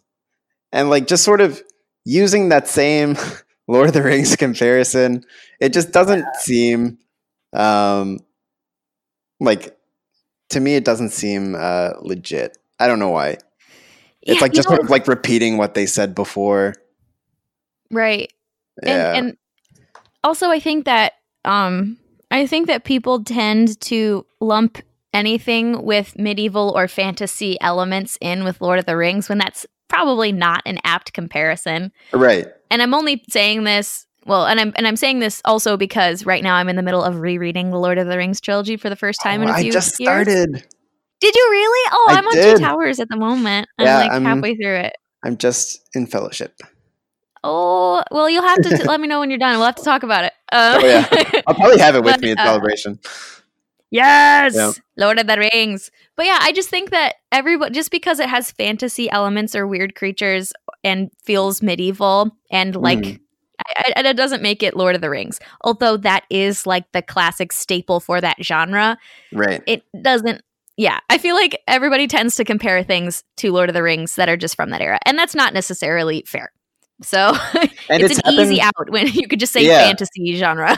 Yeah, because people don't get that, and right. it started. It started to happen to Game of Thrones also, because this big, um, this big like Bollywood production. If anyone's familiar with Indian cinema, um, they they did this huge fantasy epic sort of, um, sort of story. And because it's fantasy, because they have swords, they're like, oh, it's like Game of Thrones. I'm like, dog, I swear to you, it is nothing like Game of Thrones. and and like, yeah, it's like people think it's like this shorthand language for for medieval fantasy. Yes. Um, and it's like, guys, no, like these stories are much bigger than that. Um, and it's just, yeah, it's like... It's it's a very like cheap way of analyzing something. Um, Definitely, I couldn't agree more. Yeah, so I'm a little skeptical of this idea, um, but again, I'll I'll still I'll still line up for it. I, I'm I'll curious to see what it is. Yeah, I just hope I hope it's fun. I hope it captures the right essence, and I hope they do they do it justice. Um. But yeah, I guess that'll wrap that up until we get more more word on that. Oh, uh, last thing. Sure. Last thing, I think, I don't know if we touched on this before, but um, I, I'm pretty sure they said they're not going to start it until Thrones is done. Like, they're not going to start anything yeah. on it until, like, Thrones was done. So the idea of them filming in the fall after doing all this blah, blah, blah is ridiculous. Yeah. There's probably some people working on pre-production kind of plans, outlines, things like that. But yeah, if they're not going to start anything until they're done with Game of Thrones, uh, they're going to need more than a month or two to yeah. get their hands on it and make sure that it's a project that they're they've got their stamp on and that they feel good about. And they yeah. just and I'm, like, I'm sure Thrones is not even done. I think they're still doing like tweaks on the edits. Oh, I'm um, sure. I'm for, sure they are. Yeah. And they're what? They're twenty days away or something. Tw- nineteen days from premiere. So, yeah, I think it'll be a little longer. But yeah. who knows? Always in motion in the future is. You're right. um, okay, so next next little piece of news. Motherfucking command posts in Battlefront now. Hey. Let's go capture him. So, uh... I'm not as much a Battlefront player, but we do have our Imperial Senate Podcast Battlefront little group meetings. um, so I guess you guys will be hitting those command posts up very soon. Check your Twitterverse, and you'll see some some uh, a plan to get together and capture some battle some uh, some command posts because I love doing that in the original Battlefront too. So let's yeah, do it. Very much the like classic game mode of. Um, of what, what we used to know Battlefront as. Definitely. I missed it. I'm glad it's back. Yeah, it'll be it'll be cool to see that. I haven't seen what they look like yet, but I'm sure it'll have that like that tinge of nostalgia. Some fun colors. Oh yeah. yeah. Um so this this next thing was actually announced today, I believe. And that was the brand new audio only book, which is a fascinating concept. Um so I guess it's essentially a little audio play narrated by a full cast, and it follows Asajj Ventress as she uncovers the Sith Lord's mysterious past. It is called uh, Dooku Jedi Lost. So Ventress and Dooku, and it is written by Kevin Scott. Is that right? I am not positive, so I will say yes. Okay, let's say it is. And um, it's like all of these authors who listen to us and artists, and I just don't know how to pronounce their names.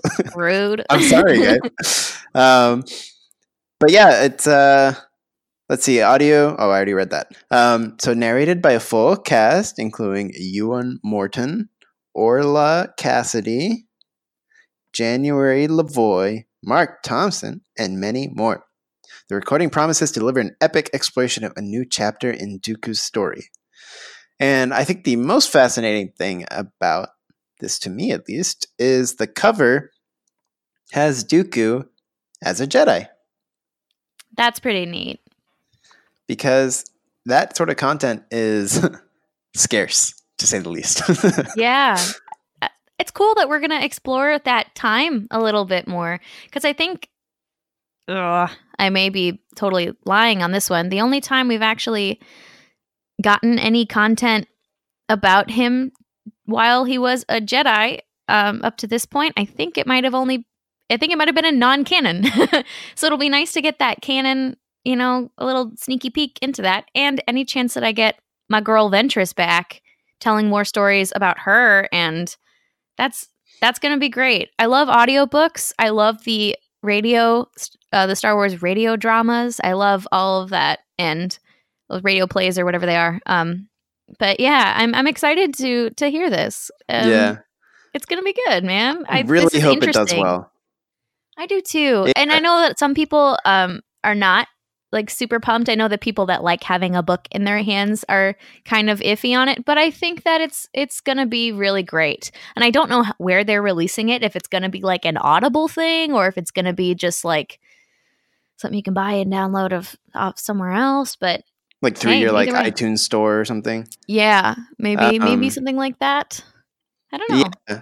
No, I agree. I think like I hope it does well because I think this is a wonderful like avenue for telling novel like stories without yeah. without having to like publish books and people have to having to buy books and and adding more to their bookshelf. As much as I love books, um, but I think this I mean, is a such one- a great.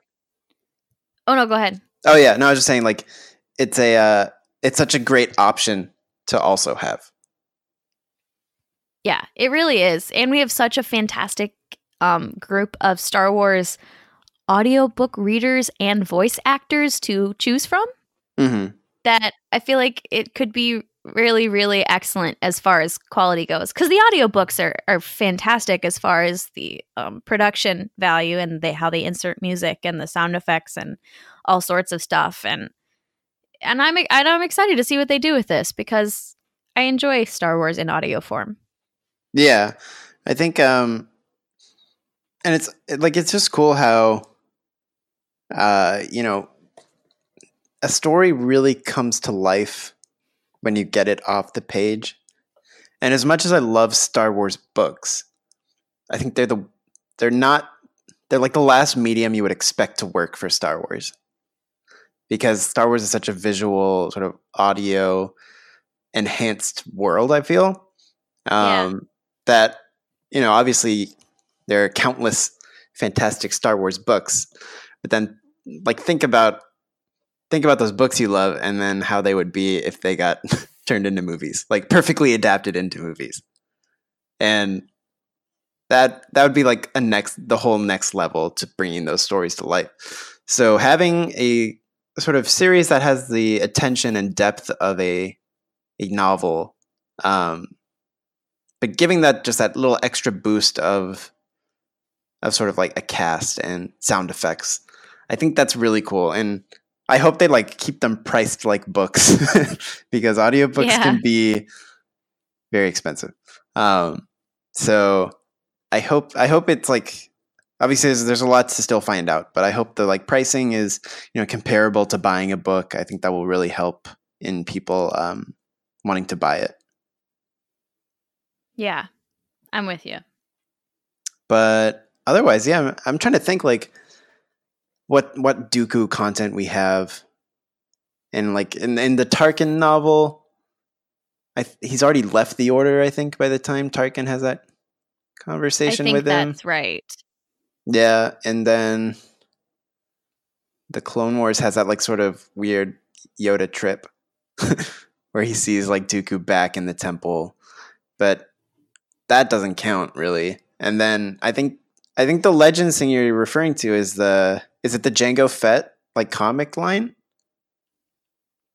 Mm, the one thing that I had in mind was the Darth Plagueis novel. Oh, Darth Plagueis! You had him in Sifo Dyas action. That was the first one that came to my mind. But I think he's in that in the in that as well, right? Yeah, because that's the one I was thinking of. Where, and it's it's an epic story because it's, it's really cool. I love it. And um, in this in this the, like the art, it showed like young Dooku leading a like Jedi task force against these Mandalorian like army people. And they have this giant battle, like the whole like sides wipe each other out. And I think like Jango is like the last survivor of that group. Um, and it was, I remember seeing that for the first time in like one of the Star Wars Ultimate guides. This would have been like two thousand four or something. And seeing that just Jedi Dooku, it looks like they kept his blue lightsaber. um, so yes. like Dooku had a blue lightsaber and like in Jedi robes. And, and I think That that was like a really sort of like um, imagination opening sort of series of pictures for me. So I think it'll be fascinating to, to to see what they explore, because I think Dooku is a very it's like Dooku needs his time to shine soon. Bring back Dooku, because I mean we're starting to get it a bit more now, right? Like like Padme got her her new novel. Um. The prequels are in their prime, man. Yeah, it only took twenty years. I mean, that's the thing, right? Like, y- you think about the people making Star Wars movies now, and it's like J J. And, like, you know J J grew up on the original. So, you know his content will be geared towards that. But what's going to happen when the people making Star Wars movies are our age? Yeah. And what's going to start seeping back in then? I mean, it's already begun, right? like, um, so I think that's gonna be that's gonna be a really fascinating thing. And even then, like kids now who ha- have like ingested all three trilogies, have taken, you know, have are starting to realize what they like about each one, and uh, they will someday make a story, and it'll you know combine all three of those. Be fascinating. It is fascinating. Um. So yeah, I think Dooku, what's it called? Dooku, Jedi Lost. That'll be Yay. An exciting project. Um, I can't wait to listen to that one. I'm excited. And hopefully it will be a uh, part of our Senate Library series. Yeah, it counts. I think it does. it's a it's an audio novel. I think that should count. I think uh, so too. Hey. Yeah. I listen to most of our uh, most of our Senate Library stuff audio anyway, so right, ah. right. There we go. Um, okay, so the last piece on the docket, also kind of a doozy. um, it probably probably will end up probably saving a lot for later as things just sort of come out more officially. But yeah.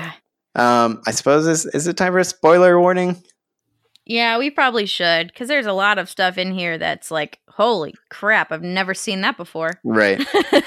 So, guys. So, spoiler, spoiler alert. This is, uh, we're getting into episode nine territory. So, again, bye if you don't want to, or fast forward or whatever.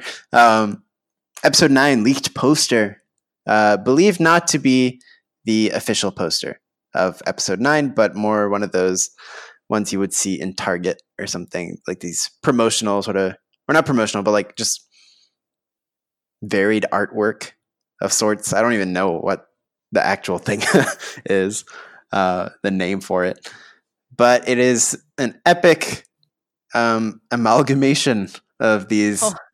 characters and situations in Episode Nine.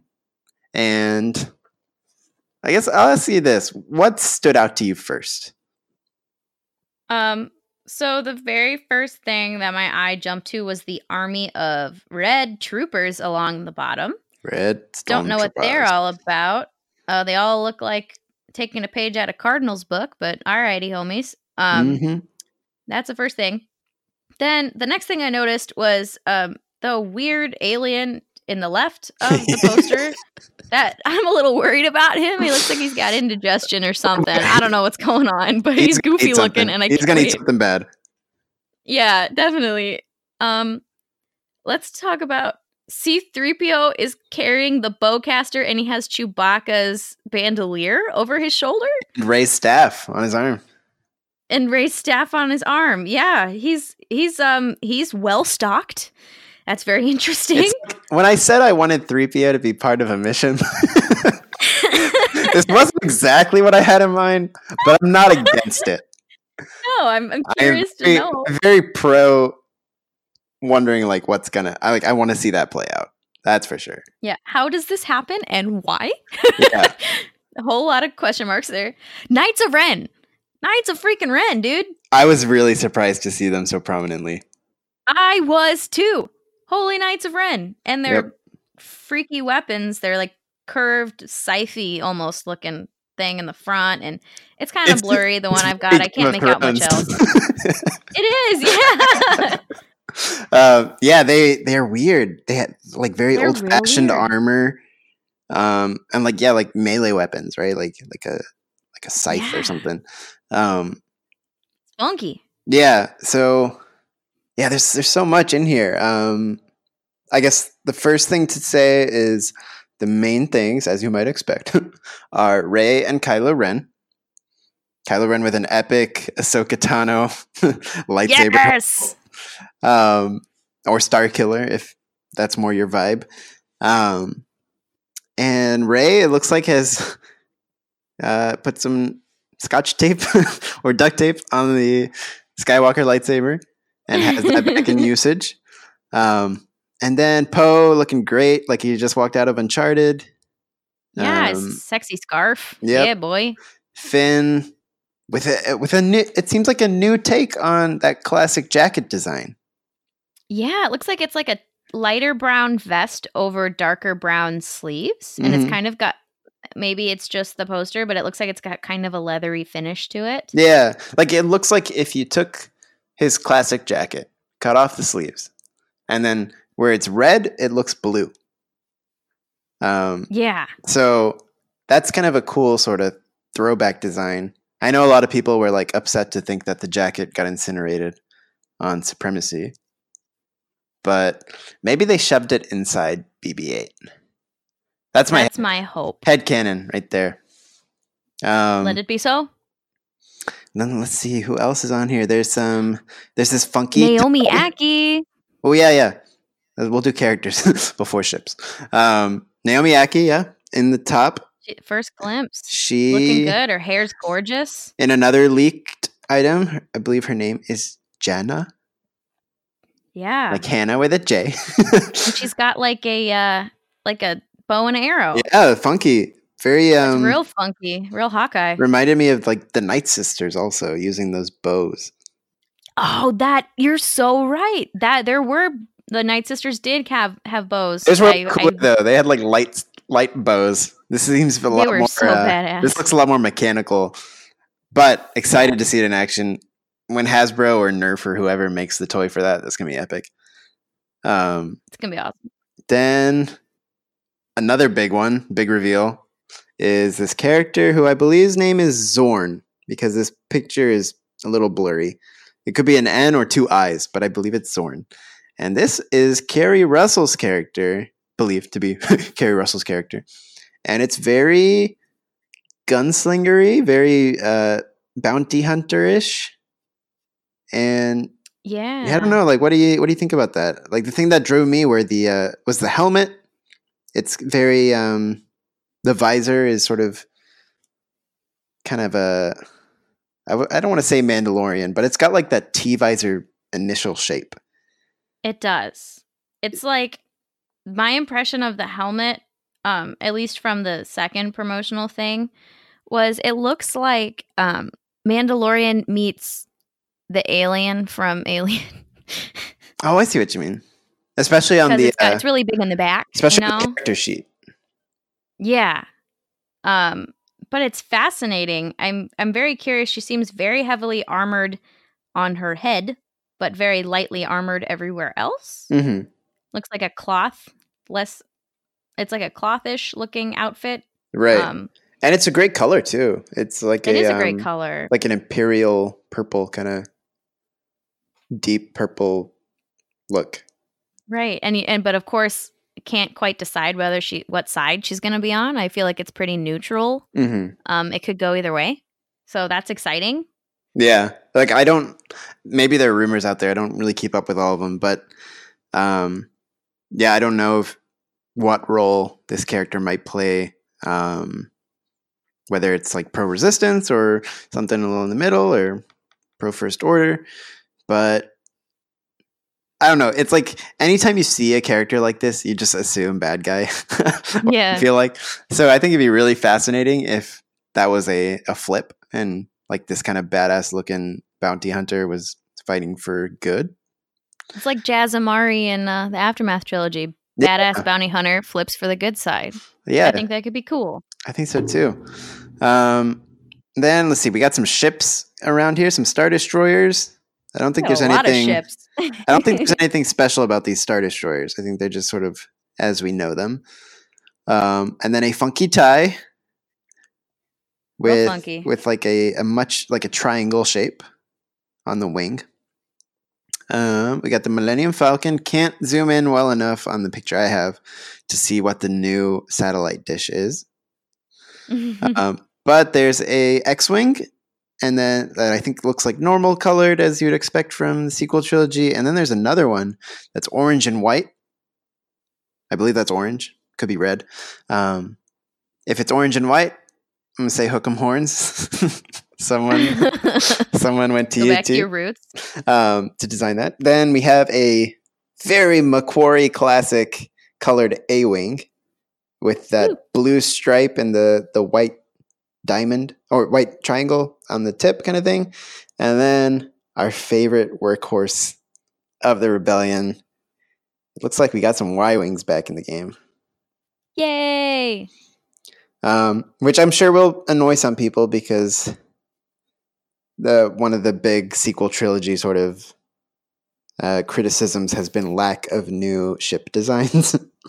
um, yeah. Creative, creative new ship designs. Um, So yeah, I'm sure someone will be annoyed, but I think it's kind of funny that Y-wings are back.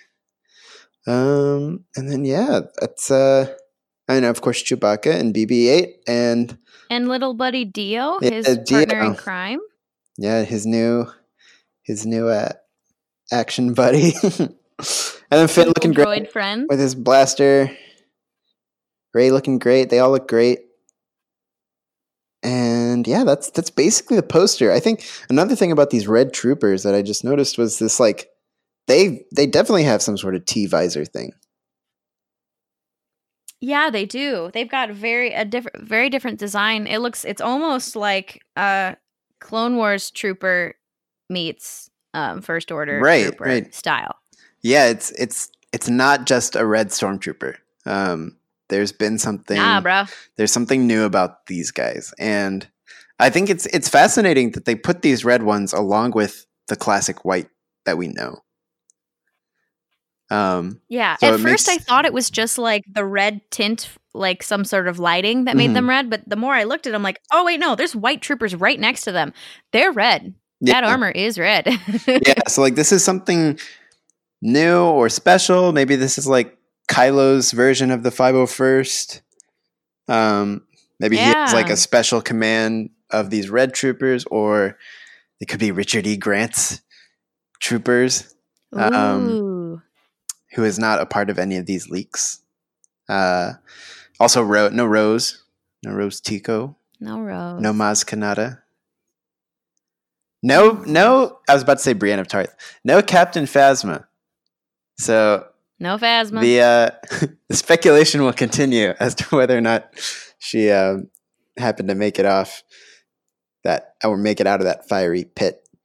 Um, but let's see. So yeah, we can jump over to this other leak, and we've already talked about uh, Jannah and Zorn, Finn, Poe, Rey, looking great, looking as good as they've ever looked, in my opinion. I love I love Finn's hair. I think that's a great new look for him. Um, Chewbacca, I like the length on him. It looks great. Yeah, no, it's it's exciting. That's for sure. And it looks like he's almost wearing like Corellian blood stripes. It does. The navy with it looks like a red stripe up the mm-hmm. side. So that'd be a nice little th- reference to his buddy, uh, Mister Solo. Maybe he needed to borrow some pants. Yeah. There was just an extra pair on the Falcon, just like Lando in the end yeah. of Empire. And speaking of Lando, he's here. Hey. Glorious as ever, looking very much like his Solo self. With a pimp cane. With a pimp cane of justice. Oh, yeah, baby. So I know this always is like a bad trap to fall into, but since I have seen it rumored, I'll bring it up.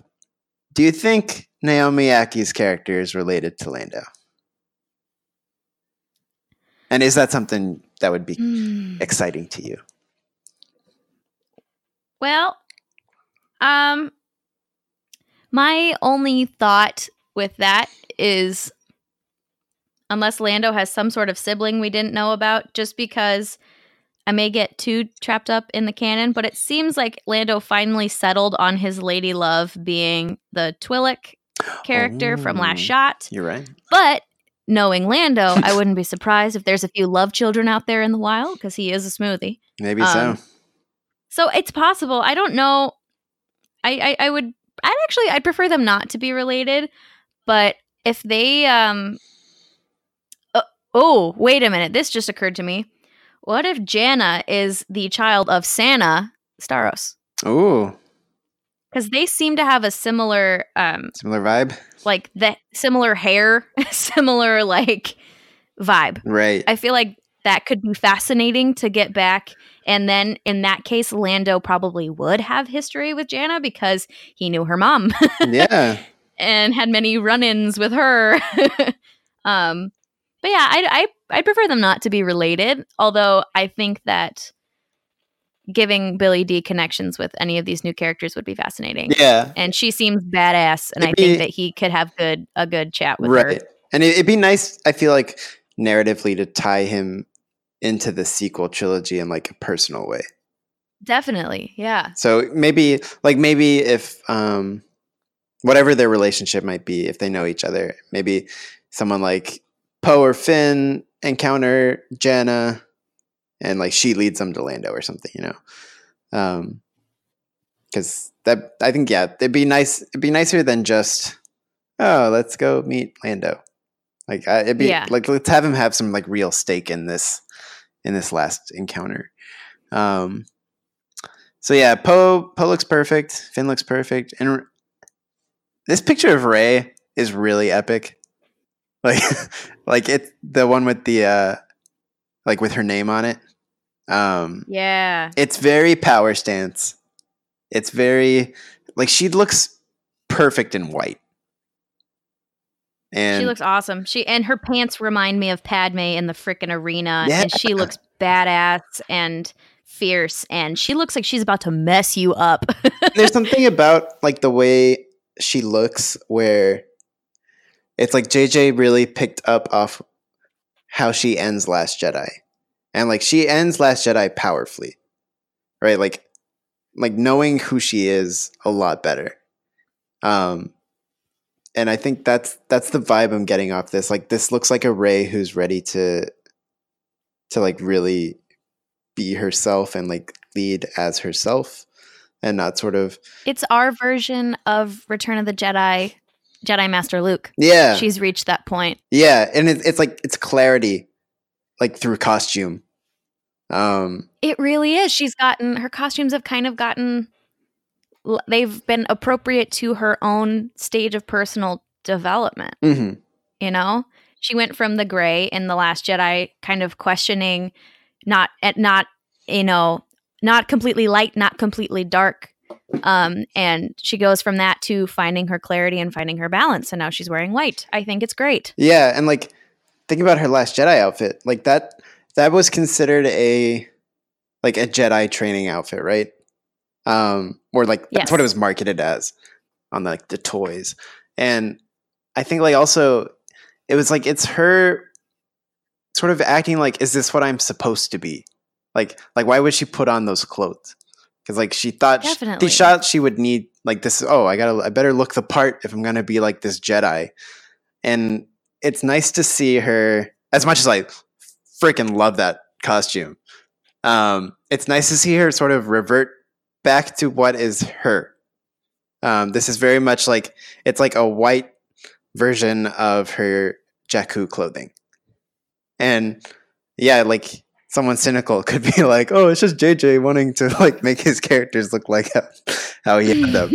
but, um, but I think I think there's more to it. I think you know, she doesn't need to feel like she has to act like a Jedi. Like she she is just Rey. Um, Definitely. And yeah, that, and and that's one thing that I learned from playwriting classes and like from my time in the theater. Every single word of your play should have significance. Every costume should have significance. Every lighting change should have, have significance. Mm-hmm. Every, like the way you design your set, it needs to mean something. And I feel like I can, I get the message. I can see it like from one of the first glimpses at it. I get it. I get the meaning behind it. Right. And I think that's awesome. Yeah. Yeah. Everything, everything is a choice that someone has made to like reflect upon this character. Um, and it needs to be deliberate. Yep. And it is. And she looks great doing it. Dude, yeah. Otherwise, otherwise, what's the point? Am I right? If you what, don't, what you are don't you doing? I, I, I'm like a lot like that in video games. Someone will be like, "Oh, you should wear this armor piece." And I'm like, "Dog, I don't look great wearing that armor piece, though." So you're expecting so, me to go into this battle on this yeah. stealthy mission wearing your bright orange armor? No, thank it, you. Like, if I don't feel right. Why would I enjoy wearing this piece? Um, so yeah, Rey, top top marks to everybody um, involved in her look. Um, but yeah, that's just about it for those leaks from today. Um, there's a lot, I'm sure, in two weeks we're going to be swimming in all sorts of stuff. So um, I hope this will sort of keep everybody um, enticed until Celebration. Woo, woo, woo. Well, I believe that covers all our news content. It's already a long yeah. episode. That's what happens. It's you and I. It's that, bound to be long. That's what happens when they lock us in a room to talk. Um, well, uh, uh, uh, so, uh, we actually like talking to each other. You know, I feel like that's that's a very good thing for people who host a podcast. I think so too. So, long may it continue. Um, so yeah, with that episode nine stuff, that is the end of that. And we will move on to our favorite segment, guys. Yay. What made you moist this week? What's your story of moistness that you just have to let the listeners know? Claire, you go ahead. Okay, so I'm going to start off with um, a little moistness that is kind of a shameless plug, but I'm going to do it anyway. This week, I got to be on both the Sith List and uh, Steel Wars Hyper Chat, and I had a really, really just awesome two episodes, um, and I, I had a really fun time. I had some great conversation, and I laughed my ass off, and that's that's that's my shameless plugness of being moist, but um, but also uh, my my moistness. Gosh, I feel so weird. Um. I, the thing that made me moist was listening to Oscar Isaac talk about about Anthony Daniels and his last day on set yeah. on Jimmy Fallon. Oh, yeah. I and also just listening to Oscar Isaac talk about it at all. I just um, he does such an excellent job, and he's um, and you can tell how much passion he has behind it and how much he respects the hell out of both Anthony Daniels and Carrie Fisher. He had another interview this week where he was talking about um, shooting the scenes with um, Carrie, then with her not being here. And um, just listening to Oscar Isaac this past week, um, that's been super moist because it's gotten me more pumped than I could have ever been, even though he didn't really say anything that could spoil anything. So he some said, good sizzle out of Oscar Isaac. He said one thing that was on my, or it's like alluding to something that was on my sequel trilogy wish list, like since the beginning. And he talked about Ooh. strapping into the Millennium Falcon cockpit. Ah, yes. Like I, that's always been like, I've always wanted Poe to fly the Millennium Falcon. And, you know, obviously that's not, uh, oh yeah, Poe flies the Millennium, but it's basically him saying Poe flies the Millennium Falcon. Um, right. So that, that was so exciting. And yeah, he's, he's definitely the one out. Cause I guess he was promoting a movie recently. Um, but yeah, he's been yeah, out there. Yeah, Triple Frontier on Netflix. Mm-hmm. Go watch it. I, I've heard good things actually. And it's got our boy Pedro Pascal in it too. Yeah, it does. Come on, guys. Oscar Isaac, Pedro Pascal together. Just just watch it. It sounds so good. Even if you don't want to watch it, just have it playing. Watch it and anyway. Then the streaming revenue will go to Oscar and Pedro somehow. So there we go. Um, Their kids through college. Yeah. Actually, I don't think Oscar Isaac has any kids. He has a little hey, baby. I don't care. Wait, does he? Yeah. He's a little dude. Never mind. Put their kids through college. Yep. Oscar's kid needs to go to acting school. um, okay. So my story of moistness is pretty great. Uh, so guys, I work in the Lego store. And... Oh, I've already heard the sizzle of the story of moistness. I'm so excited that you're talking about it. Oh my God. Um, okay. Sorry. Go on. So I work in the Lego store and uh, it was a very quiet Monday. The other, this would have been last week. Um, and oh we're just kind of hanging around, blah, blah, blah. I was, I was sort of floating in the middle. And again, very quiet, like basically no one in the store. And then all of a sudden this group walks in. And so like as an employee, you kind of wander to the front to welcome them to your store. And I notice one of the people is the legendary now member of Star Wars Resistance, the voice of our hero, Kazuto Ziono. Mister Christopher Sean himself walked into our Lego store. Oh my God. And it was, oh my God. Like, yeah, it was just like one of those things like, I can't believe this is happening. And this, this like, it was, I won't say fate, but I'm the, but it was fate. I'm the only person in the store. Like, there's Star Wars fans in the store. I'm the only person, or because one guy left, um, but I'm the only one now who, like, stands up for Resistance. Um, so, like, any other member of the store could have, like, approached him, had a talk with him, and sent him on his way because he came looking for the Resistance sets, which are not out yet. Um, and they would have not known who he was. They would have just been like, oh, yeah, sorry, we don't have them. Um, but it was me. I was there. I was stationed to to greet. And I was like, oh, I know who this is. And this is awesome. And um, so I got to chat with him a little bit um, about oh my God. Uh, Resistance. We talked about the finale a little, just excited for season two. Um, we talked about Celebration. Oh my God. I, was like, I was like, I can't wait to, to go there. And he's like, oh, are you coming to the, the booth? And I'm like, I wasn't planning on it, but I think I kind of have to now. um, Dude, I'll be there. I, will, I will probably at some point either do a, a, a photo op with like Team Fireball or a, or Christopher Sean autograph or something. And I've been. Con- if you want to go splitsies on like the Team Fireball, and let's we could do it. Imperial Senate meets Fireball. Let's go, Hell dude. Yeah. Let's let's let's work on that. Um, yes. So we could do that, and I was thinking, like, should I take the Lego set with uh, Kazuta and, like, just have either have him, like, sign the box or if we do a photo op, like, hold the box. um, yes! Because it'd be, it's just, like, it's so random to have had him walk into our store. And it's like, yeah, you when you live in Los Angeles and... Um, you know, you work in places like there's not many Lego stores in Los Angeles. Um, and especially if you live in like Hollywood or Burbank, you're going to come to ours um, because it's in Glendale. And then there's one in like Disneyland, which is, you know, if you live in Hollywood, why would you go to Disneyland for a Lego store? Right. Um, so, yeah, I mean, I've like my coworkers have been like, yeah, David Beckham came to this store. Um, oh. Natalie Portman came to the store.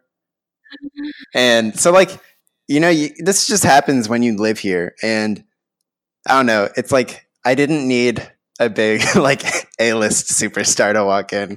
Just Christopher Sean coming in. Um, someone who we really love and appreciate as a member of, of the, of a Star Wars cast. Um, and it was awesome. It was just really cool to be able to talk to him for a little bit. And, uh, and then like sort of follow up on Twitter as you do. Yeah. Um, so yeah, that that was my story of Moistness. I can't wait to uh, hopefully catch him again in a couple weeks. Yeah. And just like to comment on your story a little bit, Christopher Sean is so wonderful and so involved in this community, which he doesn't have to be at all. And he's genuinely excited about Star Wars, about Resistance, and about the Star Wars fan community. The fact that he went to go into the Lego store and buy and go and have that experience of buying one off the shelf as opposing to like pre-order. Yeah, yeah. He wants his own freaking Star Wars Lego, and that makes me so freaking happy. Yeah, it's so sweet. It's like you see, there were videos of um him going to Target to find like the action figures. Oh my god, I love it! And it's one of those things where it's like, you see, like, um, the movie stars, they get, like, the shipments. Yeah, he's going out and he's yeah. getting them. Like, guys, on, like, on one hand, that's amazing. On the other hand, take care of our actors in the animated community, guys. Like, like send them those care packages, too. Because um, it's like, I don't want my boy, Christopher Sean, to be struggling around um, the greater Los Angeles area looking for... action figures. Um, because, but yeah, it's, uh, it was awesome. And just to, just to see, like you said, like he came to pick it up himself. That was, that was a really cool thing. And, and I, I regretted that we didn't have him because they come out April first. Oh, he was so close. Yep. Um, but yeah. And, and like you were saying, like the level he interacts on, like with fandom is something I don't think anyone would have expected. Like no. It's an absurd like there's an absurd amount of us who he follows on Twitter. Yeah, I'm one of them. Yeah. Like, I I didn't know I didn't know how to say that like when I met him. I didn't want to be like, you follow me. Follow me already. But uh, but I was like, oh yeah, like talk or I don't know I don't remember what I said. It's one of those things where you're like you're just talking because you're surprised. You're like, oh my god. I'm, like so surprised um that I was just like, hopefully things made sense. Um, but yeah, that was a that was a great little day at work. That was my story of moist- moist. moistness. But That's yeah. probably the best story of moistness yet. That's so good. It, it was a very personal moistness, so I'm sure Celebration will, will yield a few more. Oh, I'm positive. Yeah. It'll be dripping with moisture. And on that note, uh, that just about does it for this week's episode. A uh, a power episode. Um, yes. So basically, if you're the power two hours. Yep, if you're on a uh, if you're on a road trip or a nice long commute, put us on, and we will take you all the way with moistness. um, Meow. Yes. So you guys, you can follow us on Twitter at Imp Senate Pod, on Instagram at Imperial Senate Pod, and you can like us on Facebook for show updates and all other cool stuff on there. Um, if you feel like sending in any questions or a voicemail, you can send it to Imperial Senate Podcast at gmail dot com. We love hearing those. Our boy Rural Farm Boy, you know we love hearing from you. Everybody follow his lead and uh, send us voicemails. Yeah. Because they are awesome.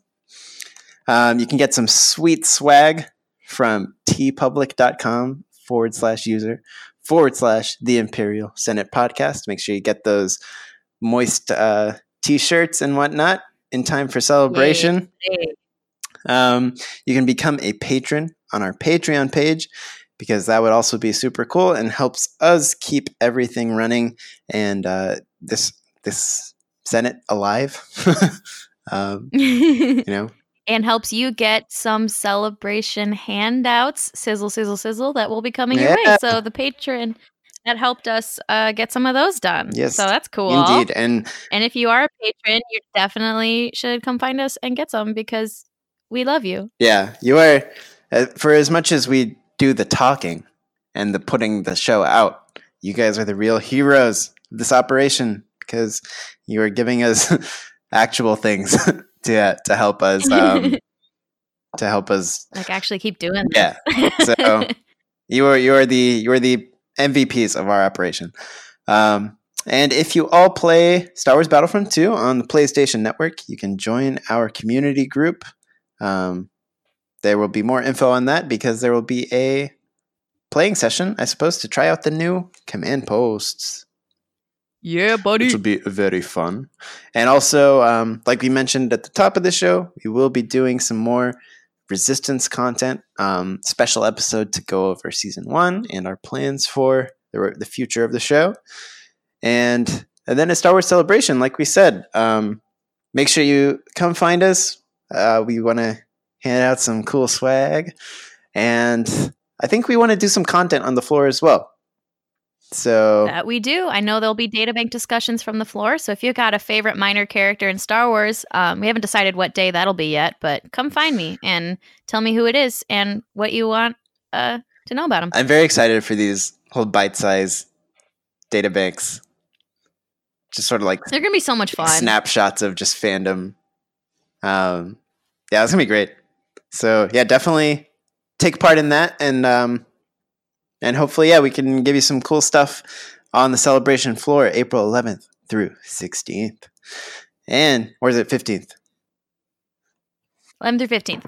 The fifteenth. sixteenth, I fly home. It's getting my travel. Well, there you go.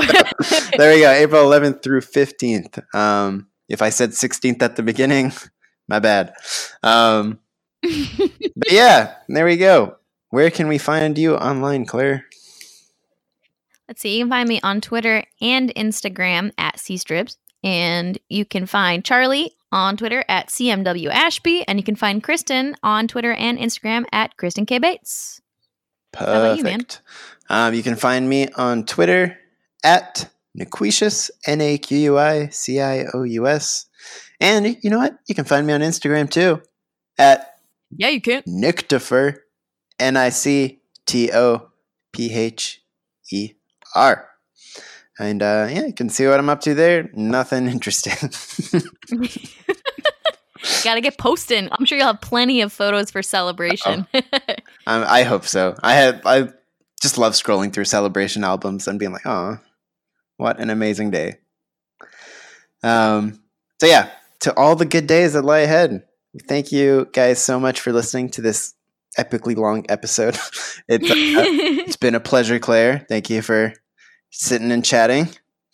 It's always a good time, man. Indeed. And uh, hopefully next time we'll have you'll be able to hear more from uh, the missing members of our wonderful Senate. But until then, we thank you so much for listening to this epic episode of the Imperial Senate Podcast, and may the Force be with you always. Bye. Thank you.